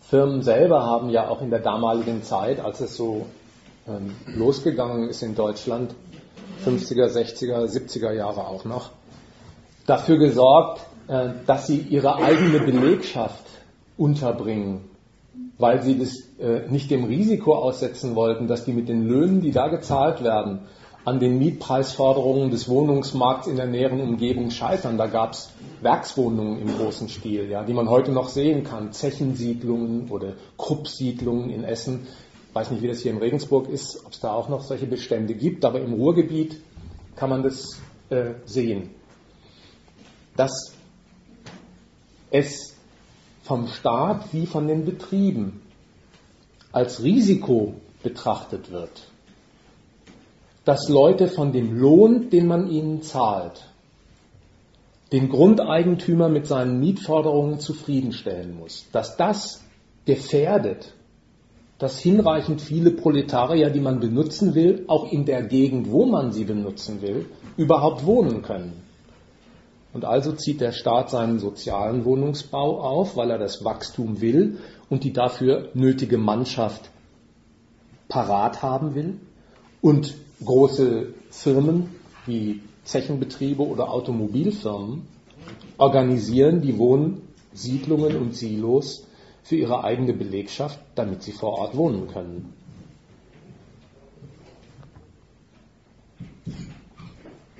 Das ist heute anders geregelt. Denkt mal, wie der Mietpreisanstieg in München dazu führt, dass städtische Angestellte oder auch Mitglieder der Polizei mit den Gehältern, die denen gezahlt werden, in München schon gar nicht mehr wohnen können. Die werden entweder ins Umland ausquartiert, müssen sich dorthin begeben, oder sie bekommen Zulagen, damit sie überhaupt in äh, München wohnen können. Und um den Charakter solcher Zulagen nochmal deutlich zu machen, es gibt ja auch das Institut des Wohngelds. Und es steht im Rufe, dass es eine unglaublich soziale Tat ist. Hilfe für Betroffene. Aber was verrät eigentlich das Wohngeld der Sache nach wirklich? Eine Figur, die Wohngeld bezieht, die muss dem Staat, wo der Antrag gestellt wird, glaubhaft nachgewiesen haben, mit dem verfügbaren Einkommen, das einer hat, ist eine Wohnung in dem Raum, in dem er lebt, einfach nicht finanzierbar dann bekommt er ein Wohngeld. Dieses Wohngeld ist seiner ökonomischen Natur nach ein durchlaufender Posten, der beim Grundeigentümer landet. Das kriegt der Wohngeldbezieher schon gar nicht in die Hand. Das landet auf dem Konto eines Vermieters. Und daran kann man etwas sehen, nämlich worin der wirkliche soziale Gehalt dieser Tat besteht. Das besteht nämlich darin, dass ein Staat sagt, eines darf nicht passieren, dass der Profit von Vermietern unter der zu knappen Kaufkraft eines Mieters Schaden nimmt. Bevor das passiert, bezahle ich als Staat lieber aus dem Steueraufkommen, das ich den anderen wegnehme, ein Stück des Profits, das die beanspruchen. Gerade das Wohngeld ist ein Beweis dafür, wie sehr ein Staat darauf besteht, dass Wohnen abhängige Variable einer Gewinnkalkulation von Eigentümern ist oder es findet nicht statt. Und mit dem Wohngeld sagt er, ja, dann mache ich mit dem Wohngeld, das ich zahle, die Gewinnkalkulation dieses Typen sicher. Das ist genauso wie bei den Unternehmen mit den 400 oder 400. Das ist mhm. auch so Job. Im Prinzip subventionieren die ja eigentlich dann den Arbeitgeber oder die Unternehmen dadurch. Mhm. Und die Billigjobs, wo du zumindest zum Beispiel äh, äh, genug verdienst, müssen die zum Sozialamt und Zuschuss beantragen. Das ist dasselbe. Verstehst du, was ich meine? Ja, es, jetzt, es hat eine Parallele. Es hat eine Parallele, ich, ich weiß, woran du denkst, es hat eine Parallele, äh, weil in diesem Fall der Staat auf dem Standpunkt steht, das ist regelkonform, widerspricht keinen Gesetzen, wenn Unternehmungen Menschen ein Geld zahlen, von dem sie auch nach den staatlichen Rechnungen und Vorgaben erwiesenermaßen nicht leben können. Das ist bei uns kein Verbrechen, Leute so schlecht für ihre Arbeit zu bezahlen, dass sie davon nicht leben können. Das ist anerkannt vor den staatlichen Instanzen, ja, wie du sagst, und wird geprüft, sodass der Staat sich auf den Standpunkt stellt, wer da unter dem staatlich definierten Existenzminimum verdient, der bekommt einen ganz genau äh, ausgerechneten und bemessenen Zuschuss. Hat hat er eingerichtet und spricht wieder Bände, weil er sagt, das gehört zur in der Marktwirtschaft üblichen Gewinnkalkulation dazu, Leute so schlecht zu bezahlen, dass sie davon nicht leben können. Das einzige Ärgernis, um deinen Gedanken aufzugreifen, ja, das Politiker damit verbinden, ist, dass sie sagen, ja, dann muss ja doch immer mehr aus der Staatskasse bezahlt werden, was die Unternehmer von sich aus verweigern zu zahlen. Die Diskussion ist die um die Aufstocker. Dass nämlich durch dieses Phänomen, dass du sagst, eine Spirale in Gang kommt. Ja, erst haben Unternehmen unter Existenzminimum gezahlt, der Staat gewährt einen Zuschuss. Jetzt kehrt sich die Sache spiralartig um. Die Unternehmer bezahlen jetzt deswegen so wenig, weil der Staat bezuschusst, sodass sich der Sektor immer mehr ausdehnt, in dem so miserabel bezahlt wird, dass man davon nicht leben kann. Und das hat ein gewisses Zerwürfnis zwischen Unternehmern und Staat hervorgerufen, weil der Staat den Gewinn der Unternehmen zwar möglich machen will, aber nicht einfach selbst finanzieren will. Ist es äh, dann nicht trotzdem äh, zu schwach ausgedrückt, wenn man sagt, es ist von staatlicher Seite anerkannt?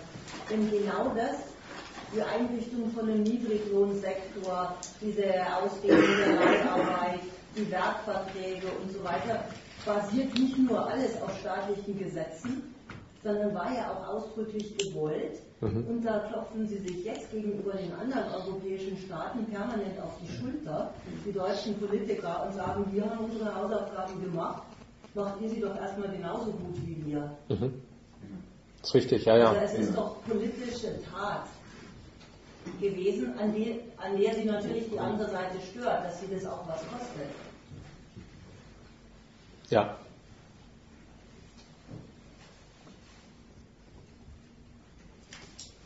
Genauso wie, wie jetzt zurückzukommen auf das Wohnen, das auch politische Tat ist, die Mietgesetze und diese Steigerungsbedingungen so zu machen, äh, dass immer weniger Leute von ihrem Lohn sich das Wohnen überhaupt leisten können.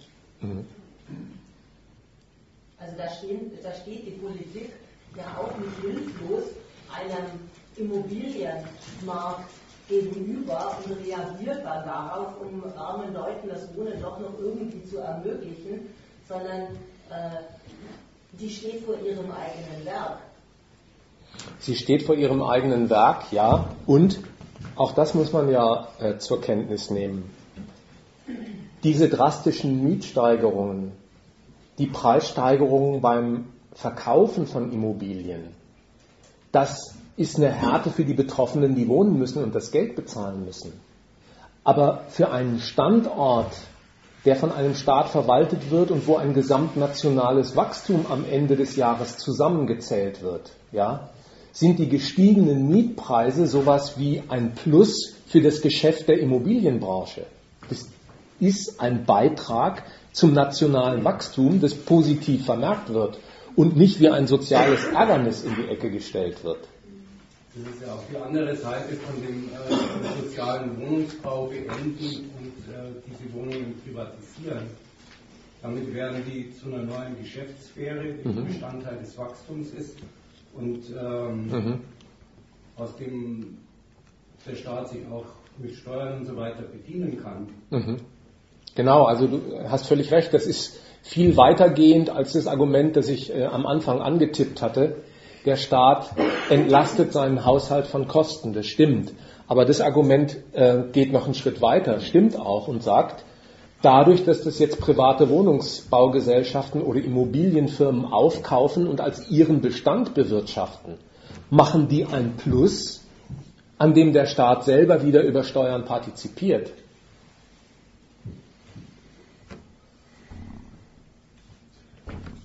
Die Logik von dem, was Sie da geschildert haben, wäre ja eigentlich, äh, die, den Staat und die Kommunen zur Ordnung zu rufen und Wohnungsbau zu betreiben aber mein Gegenargument oder mein Problem, das ich da sehe, betätigen sich Kommunen und Staat nicht auch so wie kapitalistische Unternehmer, preistreiberisch, Gewinn maximieren, Wohnraum verknappend und drehen die nicht auch kräftig an dieser Preisspirale für den Wohnraum?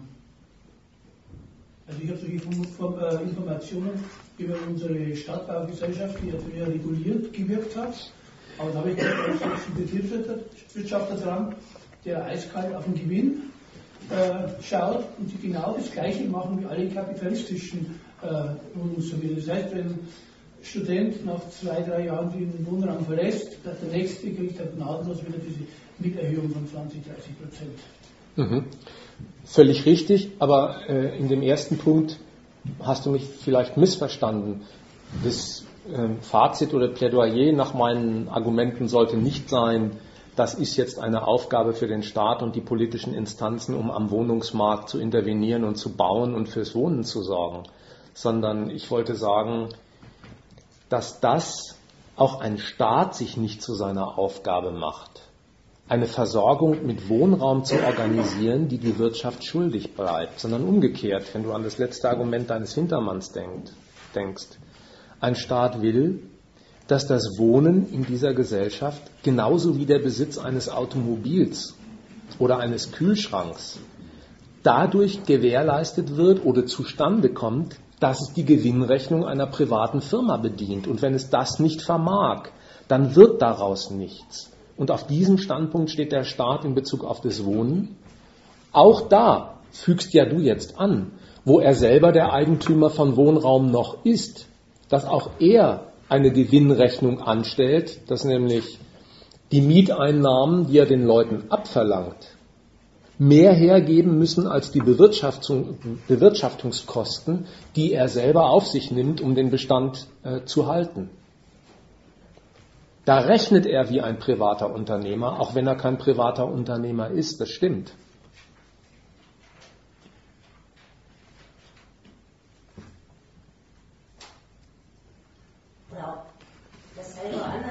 wenn man sagt, eigentlich müsste man doch jetzt die Kommunen und den Staat zur Ordnung rufen.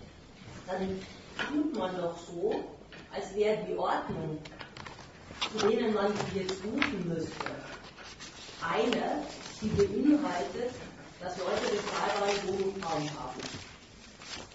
Diese Ordnung, die existiert aber bloß als eigene Wunschvorstellung.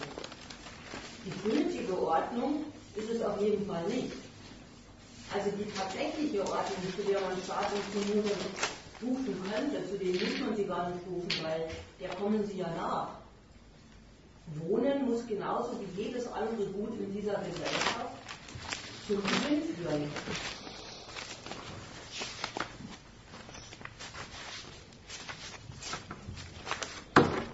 Ja, so ist es. Und um an diesen Satz nochmal anzuknüpfen und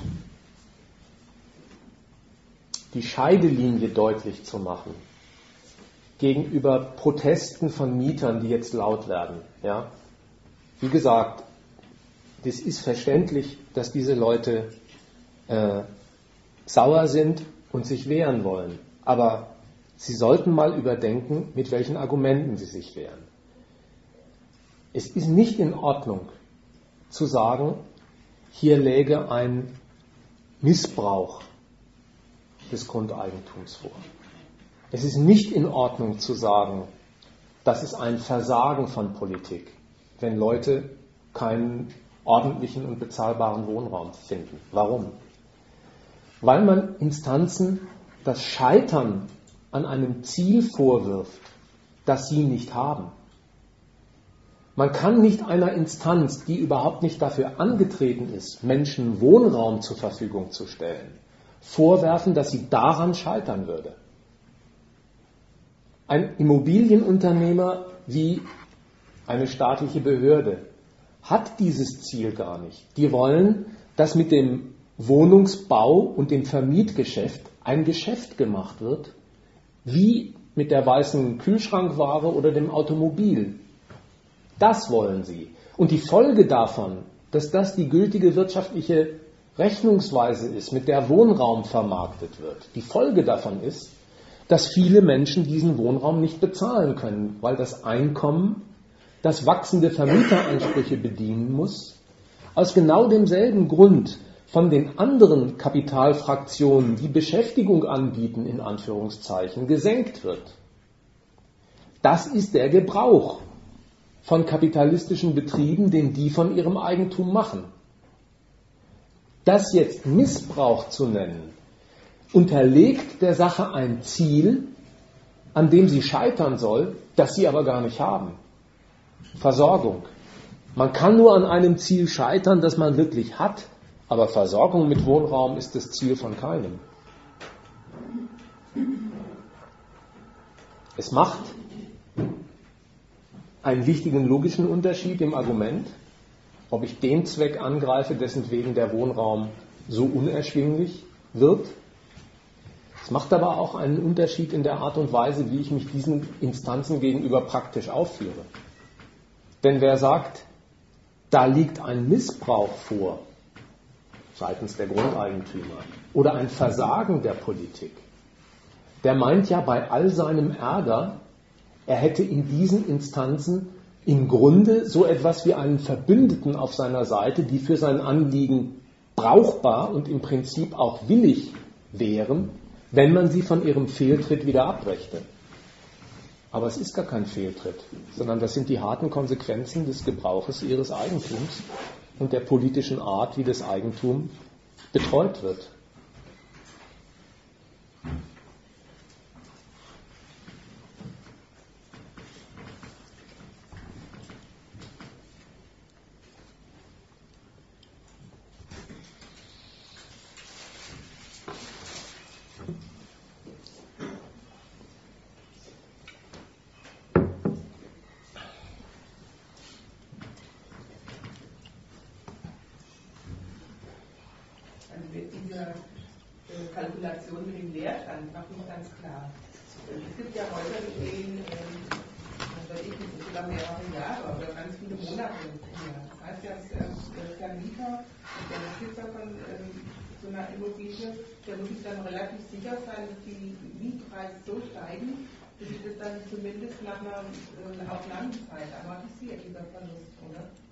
Ja. Das ist jedenfalls eine Kalkulation. Ob die aufgeht, ist eine andere Frage. Aber wenn man auf die letzten drei Jahre zurückblickt, was die Zeitungen an Material offenbaren, Mieten in den allermeisten deutschen Großstädten um 30 Prozent gestiegen. Immobilienpreise, schaut in die Zeitung, steigen pro Jahr um 5 bis 10 Prozent, je nach Lage und Großstadt. Das sind drastische Sprünge. Natürlich mag es auch noch äh, einen Leerstand geben aus ganz anderen Gründen. Dem Bauherrn ist das Geld ausgegangen oder die Kreditlinie nicht verlängert worden. Aber der Leerstand, der in die Schlagzeilen gerät, das ist ein bewusst kalkulierter, kein unfreiwilliger, weil der Bauherr seine Bude nicht zu Ende bauen kann. Das ist ein bewusst herbeigeführter und der kalkuliert auf das, dass im Verlaufe von ein, zwei, drei Jahren der Wohnungsmarkt und der dort sich, der dort durchgesetzte Mietpreisanstieg dann nicht nur eine Neumiete erlaubt zu verlangen, die deutlich höher ist als jetzt, sondern dass auch damit der Wert der Immobilie deutlich gestiegen ist. Denn was die Immobilie wert ist, das bemessen diese Investoren ja nicht an dem Preis, den man heute dafür bezahlt hat, sondern die rechnen, wie viel Mietzins lässt sich in drei oder vier Jahren aus so, einer, aus so einem Haus ziehen, sodass der Mietpreisanstieg, wenn er sich denn ereignet wie erwartet, den Wert dieses Gebäudes äh, im Verlaufe der Jahre deutlich erhöht hat. Auf diese Differenz setzen die. Und insofern, ja, war das ernst gemeint, dass die Parole äh, Wohnungsmangel wegen Leerstand eigentlich umgedreht gehört und der Wahrheit viel näher kommt. Leerstand wegen Wohnungsnot.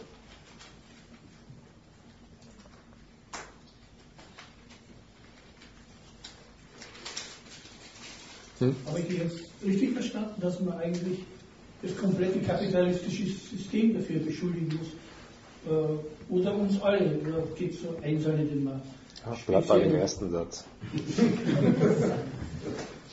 Kann man nicht irgendwo anklopfen und sagen, du hast jetzt diesen Missstand verursacht, schaff bitte Abhilfe. Das Volk hat keine Macht. Wo möchtest du denn anklopfen? Ich meine, vielleicht eine richtige Partei, weil das System dann wieder das Wohnungsnot, ich weiß nicht, was. Kennst du denn bei den Parteien ein diesbezügliches Angebot? Doch, das hat den Wahlkampf, Wahlkampfprogramme. Aber es ist auch die Frage, ob sie dann halten, ne? wenn sie gewählt sind. Aber wenn sie sich dran halten, wofür sie sich wählen lassen wollen, dann würde das Beispiel für den Herrn Steinbrück bedeuten, der tritt dafür ein, dass die Kappungsgrenze auf 15 Prozent gesenkt wird und der Mieterhöhungszeitraum auf vier Jahre verlängert wird. Das ist das Programm, in Anführungszeichen, das Programm von dieser SPD-Figur. Statt der bisher gesetzlich festgelegten 20 Prozent Mietsteigerung sollen nur noch 15 erlaubt sein. Und dies nicht nach Ablauf von drei, sondern nach vier Jahren. Ja, was bietet der dem Wahlvolk an? Der bietet dem eine Form von Mieterhöhung mit diesen neuen Klauseln wie eine soziale Wohltat an. Wie sehr dann übrigens die Mieten wirklich steigen, ja, ist mit diesen beiden Daten, 15 Prozent und vier Jahre, natürlich auch wieder nicht ausgemacht. Das erfährt man ja auch aus den Zeitungen, weil bei der Neuvermietung die üblichen Orientierungsgrenzen am Marktdurchschnitt gar nicht gelten. Das heißt, da kann im Prinzip erhöht werden, wie der Vermieter will und wie er es am Wohnungsmarkt durchsetzen kann. Aber wenn man dein, deine ganze Überlegung äh, ja, mal zum vollen Wert nimmt, dein Bild von dem Anklopfen. Es lebt eigentlich von dem Gedanken, wo kann man hier anklopfen? dass die Menschen, die in dieser Gesellschaft leben, arbeiten und wohnen, über die Art, wie sie leben, arbeiten und wohnen, nicht die Herren sind und die Hoheit haben. Sie müssen bei irgendeiner anderen Instanz anklopfen, die über sie etwas verbindlich macht, das man gern hätte. Könnte man sich vielleicht von einer Partei einen politischen Herrn erwarten, dass er das Wohnen zum Besseren richtet für die Menschen. Diese Art nachzudenken, ja, die geht davon aus, dass in der Gesellschaft, in der wir leben, ein Oben und Unten glasklar eingerichtet ist, wo die kleinen Leute, so wie wir, die, die die Inserate leben, die abhängigen Variablen nicht nur des Kommerzes sind, der sein Geschäft mit dem Wohnen macht, sondern von politischen Beschlüssen, die die Regierenden treffen, die die Bedingungen dafür setzen, wie und dass dieses Geschäft gemacht wird. Es ist quasi deine Idee vom Anklopfen, sowas wie das Bekenntnis dazu, dass man die abhängige Variable eben der Instanzen, unter denen man jetzt das Wohnen als so prekär erlebt, ist und bleibt. Das ist doch nicht gut. Aber man bleibt nicht. Bitte? Bleibt Man habe ich, bleibt nicht- nicht. bleibt, habe ich nicht gedacht. Ob es gut oder schlecht ist, schlecht ist, das ist die Tatsache, die bestehen bleibt. Wir sind abhängig. Ja, Wir sind manchmal auch hilflos. ja. Also die Frage wäre meine auch, was könnten wir machen? Was könnte jeder von uns machen? Hm. Sich zusammentun? Auf jeden Fall. Wo und wie? Alle auf die Straße. Also es gibt Dann marschiere ich vorne, ganz gerne. Aber wer marschiert hinter mir? es gibt ja in Spanien, wo Leute rausgeschafft werden, wo die Leute dann solidarisieren, so, ja. Das, und die einfach dann helfen, dass sie dann drinnen bleiben können. Oder was ja ganz krass ist, wo sich Leute wegen, äh, die da Wohnung gekauft haben, umbringen, ja. Mhm. Ja, das, das, ganz krass, weil sie einfach das sind vorher von den Kapitalisten, von den Banken vorgegauft wurde, gekauft Wohnung, und bis dann die Straße geplatzt ist. Und viele sich dann umbringen, weil sie nicht, nicht reingehen. Das ist die Ursache.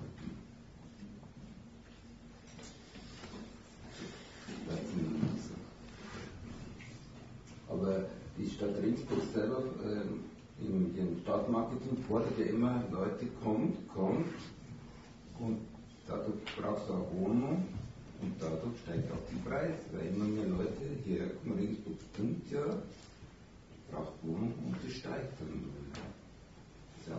Ja auch diese Marktlage, auf den Unterschied habe ich am Eingang Wert gelegt, die wird ausgenutzt von den Vermietern und Immobilienfirmen, die die Preise hochsetzen. Ja, die sind's.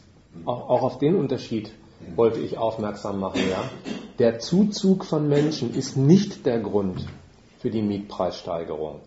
Das ist der Hebel, den die, die was zu vermieten haben, ausnutzen gegen die, die Wohnungen brauchen. Die Stadt hat ja auch gesagt, wenn in Zukunft gebaut wird, müssen sie ungefähr 15 Prozent davon sozusagen Wohnungen errichten. Hm? Dann sagt der Eigentümer, ja gut, sie Zuckerfabrik, dann machen sozialen Wohnungsbau zur auf die Straße hin und die gute Lage die für, für die besseren, die ist jetzt nach innen. Sodass die sozusagen günstigen, die müssen halt als Schallschutz gelten. Hm? So sieht's aus. Hm? Bitte? Hm? Eine Ghettobildung. Ja, ja, genau. Ja. Ja, dass die Wohnungen einfach da sind, wo ein Lärm ist oder so, das ist ihnen dann wurscht. Das müssen wir auch schaffen. Das muss eine freie Entscheidung.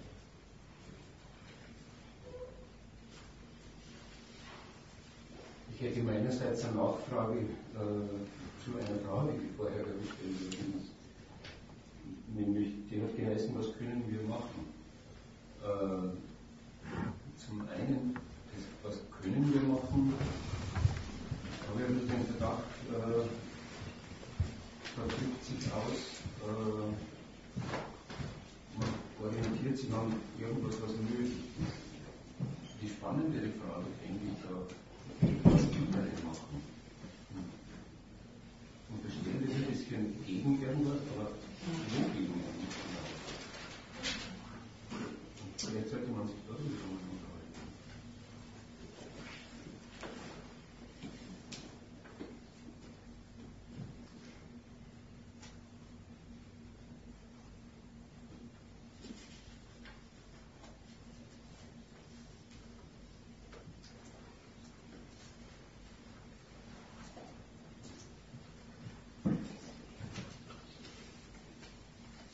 Wenn wir schon sein. Kannst du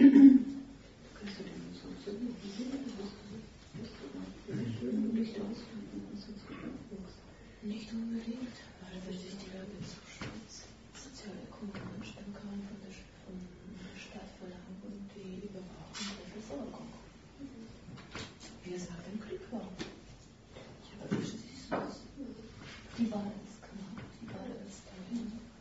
Man überwacht es. Stadt. Aber das ist eine Sache, das ist nicht Eigentlich meine ich, dass der Vortrag die Frage nach dem Wogegen schon beantwortet hat. Ja, Weil er hat ja, den, hat Übergang gemacht von, äh, von ähm, Wohnung, das Wohnungswesen ist für die, die wohnen müssen, schädlich, weil die Wohnung Ware ist. Und der Übergang hat geheißen, ähm, eigentlich sind alle ähm, Mittel der Bedürfnisbefriedigung Ware. Und insofern ist eigentlich das, was, womit man es zu schaffen hat, ähm, ja, das Eigentum. Und da hat, da hat man es einerseits mit den Eigentümern, andererseits aber mit dem Staat, der dieses Eigentum garantiert zu tun. Das ist nicht die Instanz, an die man sich wenden sollte, sondern es ist eigentlich die Instanz, die einem das alles einbrockt.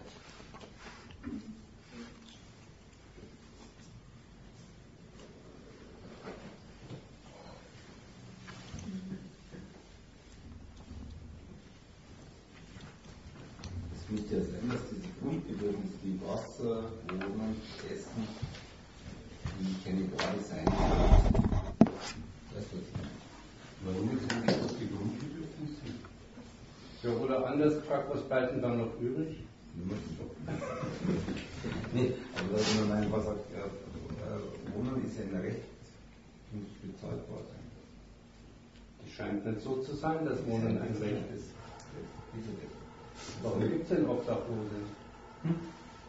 Du kannst doch als Obdachloser nicht äh, vor Gericht gehen mit einer Wohnung zu kriegen. Du hast ja kein Recht auf ein Wohnen. Du hast ja kein Recht auf ein Wohnen. Das ist kein Grundgesetz. Wenn man sagt, Wohnen sollte doch ein Recht sein, Genau. ja, dann appelliert man doch an die rechtsetzende Instanz. Wer macht Recht? Der Staat. Kein anderer hat die Macht in dieser Gesellschaft, äh, seine Maßstäbe allgemeingültig zu machen. Jetzt appelliert man an genau diese Instanz, die dafür sorgt, dass das Eigentum herrscht, dass also Leute, die Eigentum am Grund und Boden haben, andere dazu erpressen können, ihnen Geld abzuliefern. An genau diese Instanz, die das ins Leben ruft, die das offensichtlich will und die alles dafür tut, dass auch mit dem Wohnen ein Geschäft gemacht wird, appelliert man und sagt, mach doch bitte schön das Gegenteil. Den halte ich jetzt für wenig zielführend. Ja, aber wenn man sagt, es sollte ein Recht sein, dann sagt man doch, eigentlich müsste der Staat, also die rechtsetzende Instanz, das so regeln.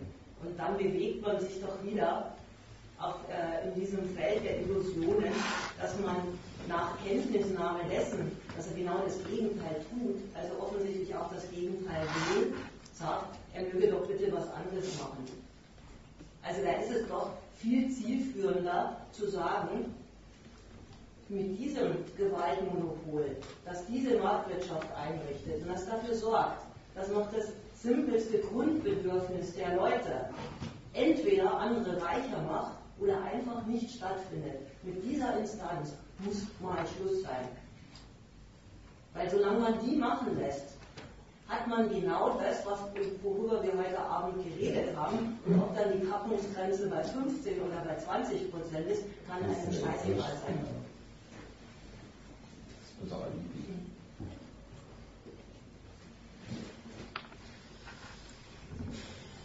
Dann müssen wir eine Revolution entfachen. Was leider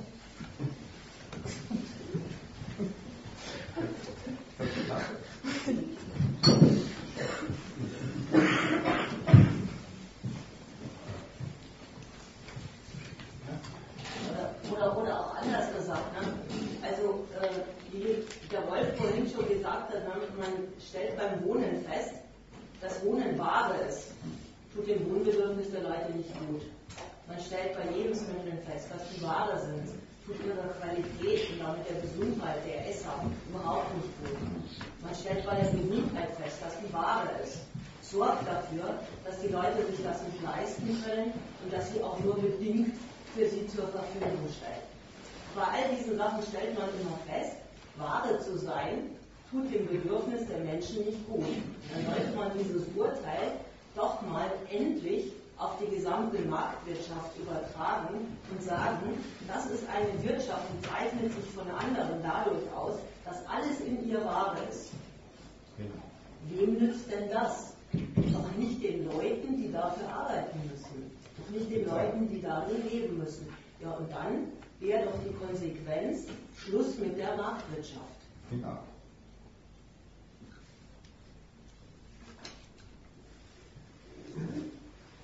Damit endlich, was Wohnen angeht, mal das findet, was am Anfang gesagt wurde, ist der einzig vernünftige Standpunkt in Anbetracht einer Wohnungsnot wäre, man nimmt all das, was in Massen zur Verfügung steht.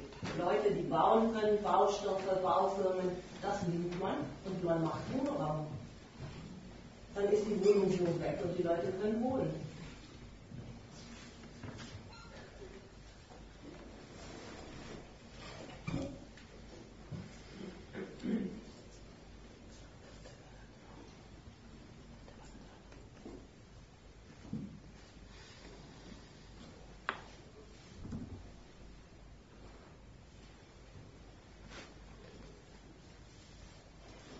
Teilweise bei den leerstehenden Wohnungen, wie es in die 80er Jahren war, Hausbesetzung machen.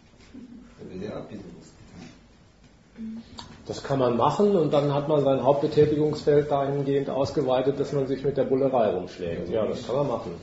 Aber Aber es es ist ja auch ein schlechter Lebensberuf, ne? Nee, nee, aber es, es gab ja auch so Hausbesetzungen, die dann äh, in Wirklichkeit aber dann verhandelt wurde, dass dann äh, der Staat auch sagt, okay, wird sich das Haus herrichten, zahlt dann irgendwann mal die Miete, also die geleistete Arbeit, wird umgewandelt in, in äh, das jetzt dann keine Miete gezahlt und dann normal so. Das hat ja auch stattgefunden. Regel- alle ja heute äh, die Besetzung wieder in Eigentum zurückgegangen und man hat ja immer gesagt, okay, die werden erhalten. So. Ja, vielleicht die Hauptstraße oder aus dem bloß ein Teil mit den Leerstehen. An solchen Überlegungen kann einem aber auch was klar werden. Ja? Ja, logisch. Schau, du würdest sofort von dem Gedanken zurücktreten, wenn du ihn dir verallgemeinert vorstellst. 250.000 Obdachlose, viele Millionen Menschen, die gar keinen bezahlbaren Wohnraum finden, denen die Empfehlung zu geben, macht mal eine Hausbesetzung. Ja, das wäre ungefähr das, was du belächelst, Aufruf zur Revolution. Wenn Millionen Leute, die jetzt in Spanien wirklich, das ist ja nichts Fiktives, aus ihren Wohnungen rausfliegen, weil die Banken den Daumen drauflegen und sagen, wir nehmen das jetzt für den Kredit, den ihr nicht mehr bedient. Das wie eine ernstliche Alternative in Erwägung gezogen, wäre ein so grundsätzlicher Konflikt mit einer Staatsgewalt, die das Eigentum schützt, das wäre in der Tat vom Kaliber eines äh, losbrechenden Bürgerkriegs. Wenn also umgekehrt, ich zitiere das nur, ja, in einem bürgerlich-demokratischen Staat ein besetztes Haus oder zwei einmal Bestand hatten, da in Hamburg an der Rutschbahn oder in Berlin in Kreuzberg, dann weil der Staat ein paar Gesichtspunkte wusste, warum er diese Besetzung mit seinen eigenen Anliegen verträglich machen konnte. Erstens, es hat nichts gekostet, die Leute haben in Eigenarbeit gewirtschaftet. Zweitens, er konnte dem Eigentümer mit welchen Argumenten auch immer oder auch mit Geld dieses Eigentum nehmen. Und er wusste drittens, die Erhaltung einer Bausubstanz, die aktuell sowieso nicht zu besseren Preisen vermietbar ist, ist ihm wichtiger als der Verfall eines Viertels. Da merkt man, da müssen schon so viele politische Kalkulationen auch noch mit einem Grundeigentümer verträglich gemacht werden, der dann auf seinen Leerstand und seine Durchsetzung nicht mehr pocht, dass das ein absoluter Ausnahmezustand ist, der würde man ihn anwenden auf die Millionen von Wohnungslosen in Spanien oder in Amerika, ein Riesenkrawall im Land wäre, wenn die alle ein Haus besetzen wollten, was sie brauchen. Ja,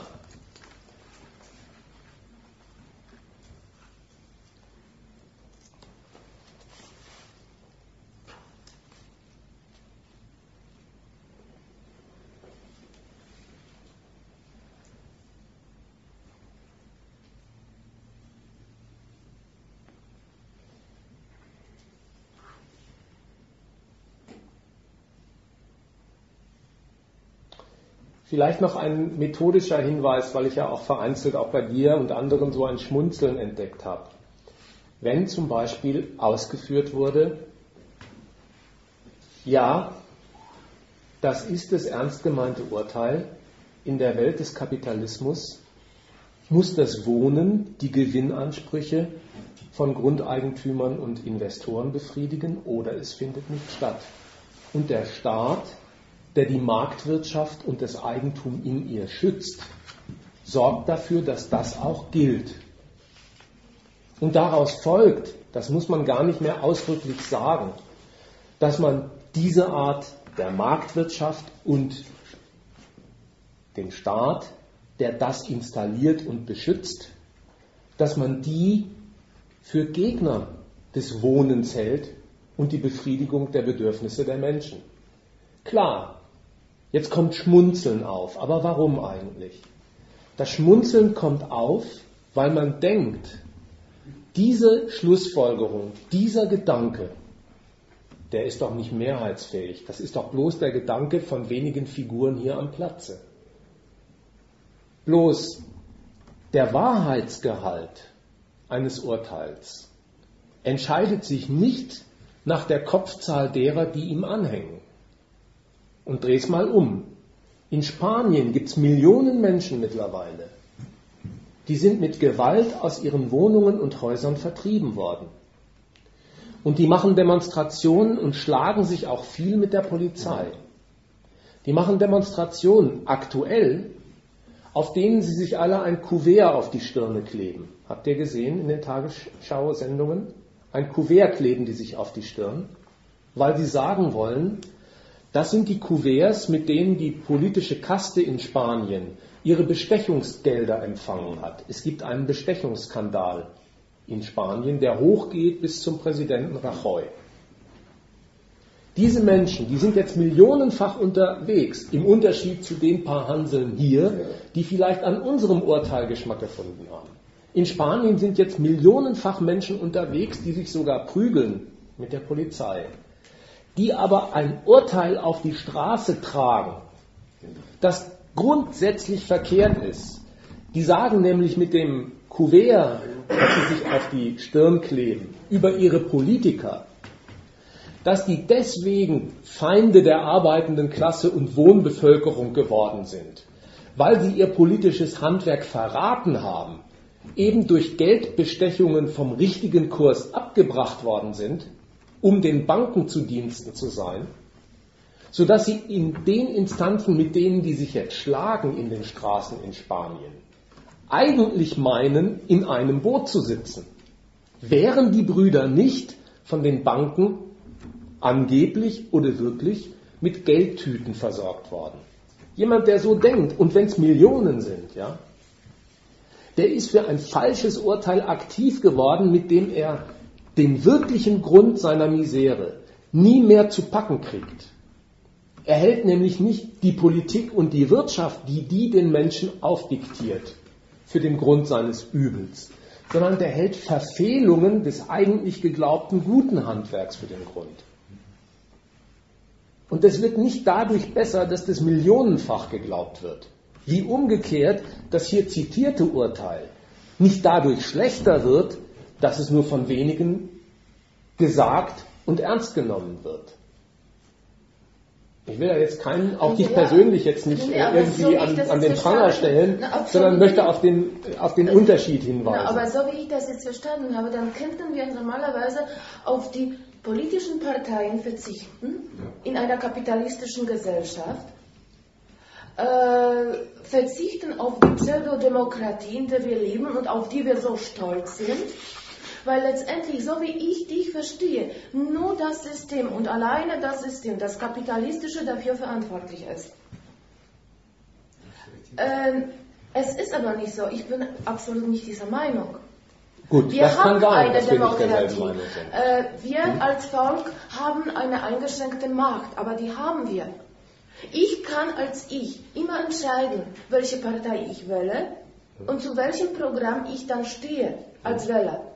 Und ich verlange dann von diesen Vertretern, die mich vertreten und alle anderen, also von den Politikern, dass sie das machen, äh, was ich von ihnen verlange, was ich von ihnen, was sie versprochen haben, was ich von ihnen erwarte.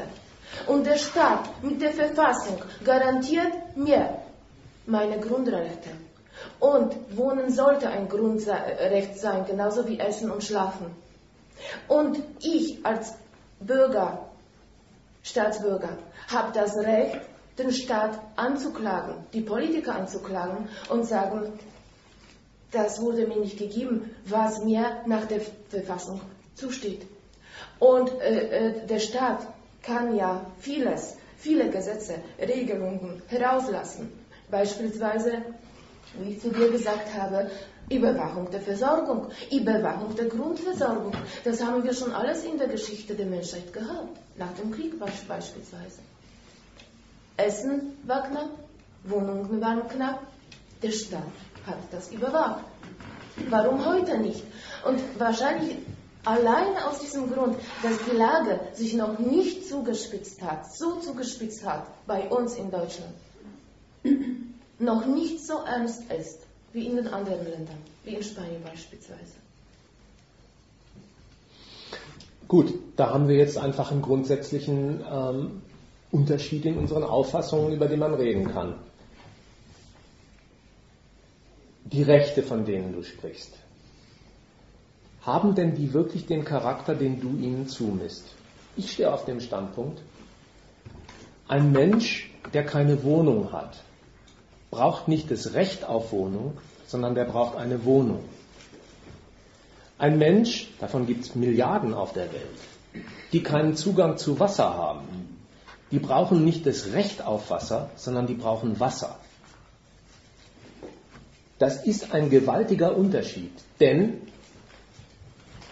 dass Das ist ein Recht eine auf philosophische Auslegung. Nein, das ist keine Auslegung. Das- Das, nein, hör mal zu. Das Recht, das in dieser Gesellschaft den Menschen zugesprochen wird, ja, das Recht auf freie Berufswahl, das Recht auf Bildung, das Recht auf Leben, all diese Rechte haben überhaupt nicht den Charakter, den du ihnen beilegst, dass nämlich der Staat damit ein Versorgungsversprechen geleistet hätte. Wenn ein Recht auf freie Berufswahl in unserer Verfassung steht, dann hat das überhaupt nicht den Inhalt, dass der Staat sich aufstellt und sagt, jedem, der einen Beruf will, gebe ich einen. Wäre es übrigens wirklich so, dann würde das Ganze sofort in den Verruf kommen, das ist ja planwirtschaftliche Versorgung. Das ist ja von oben Planwirtschaft.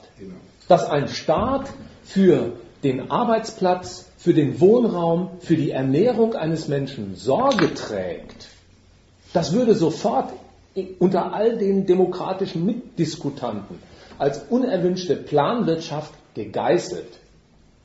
Der Staat steht auf einem ganz anderen Standpunkt, dass nämlich all das, all das, was du für die wichtigen Bedürfnisse hältst, die gesundheitliche Versorgung, die Ernährung, das Wohnen, dass das überhaupt nicht in einer staatlich angeleiteten, von den Gesellschaftsmitgliedern vereinbarten Art von gemeinsamer Produktion erwirtschaftet wird, sondern dass das alles auf einem Markt zustande kommen soll, wo lauter private Eigentümer gegeneinander auf einem Markt um den Gelderwerb konkurrieren.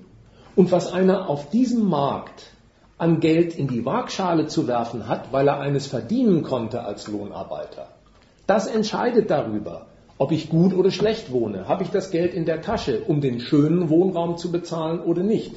Habe ich so viel verdienen können bei Amazon zum Beispiel, um in Urlaub fahren zu können oder nicht?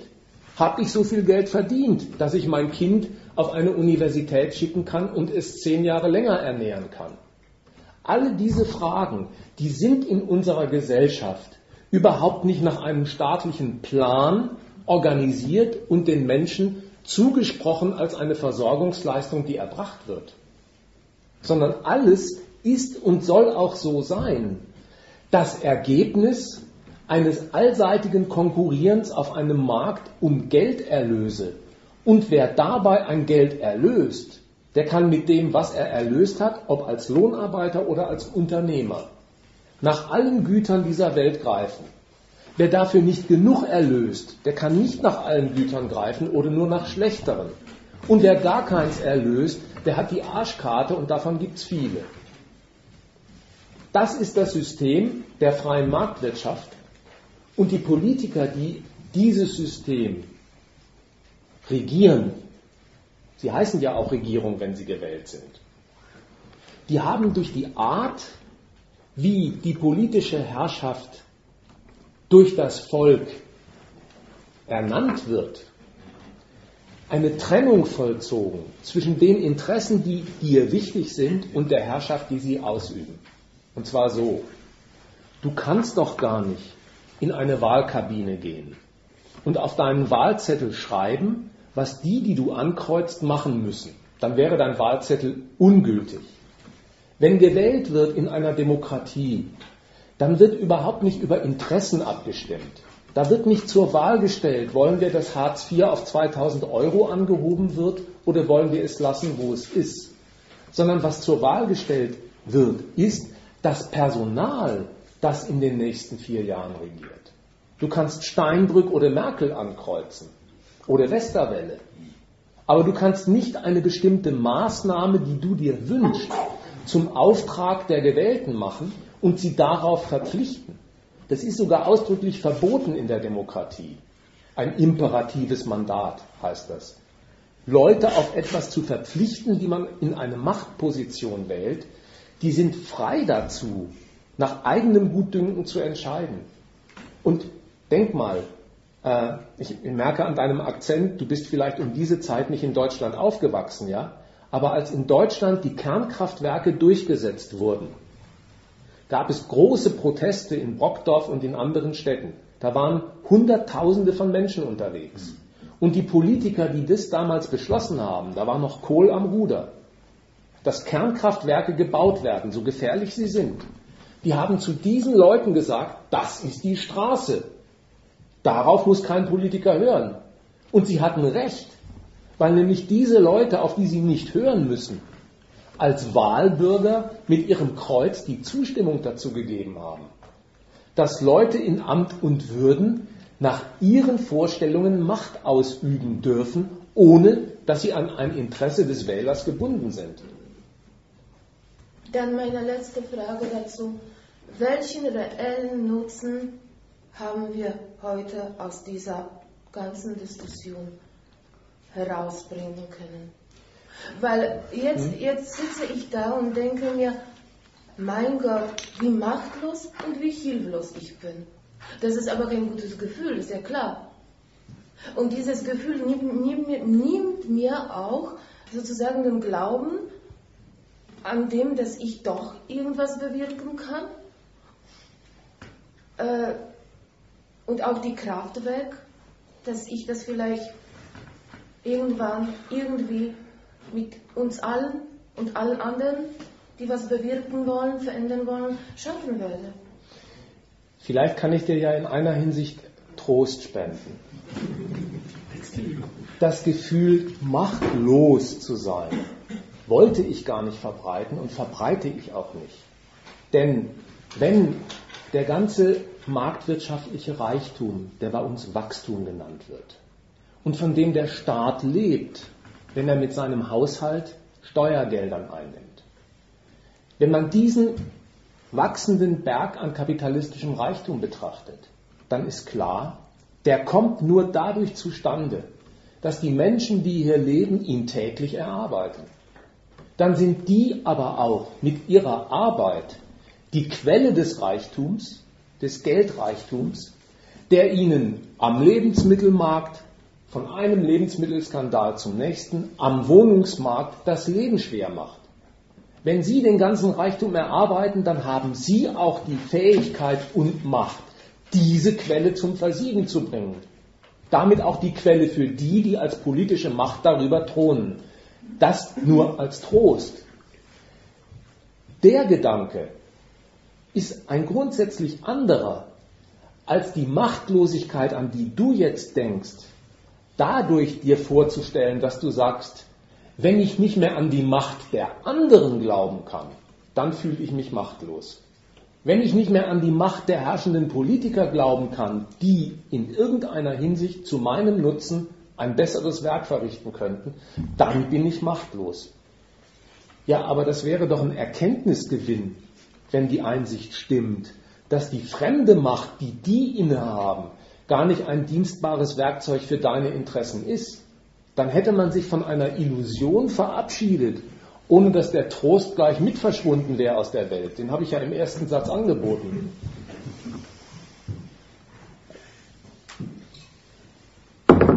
Ja, du sprichst sehr gut. Ich glaube, du hast das alles verstanden. Oh. Ja. Doch.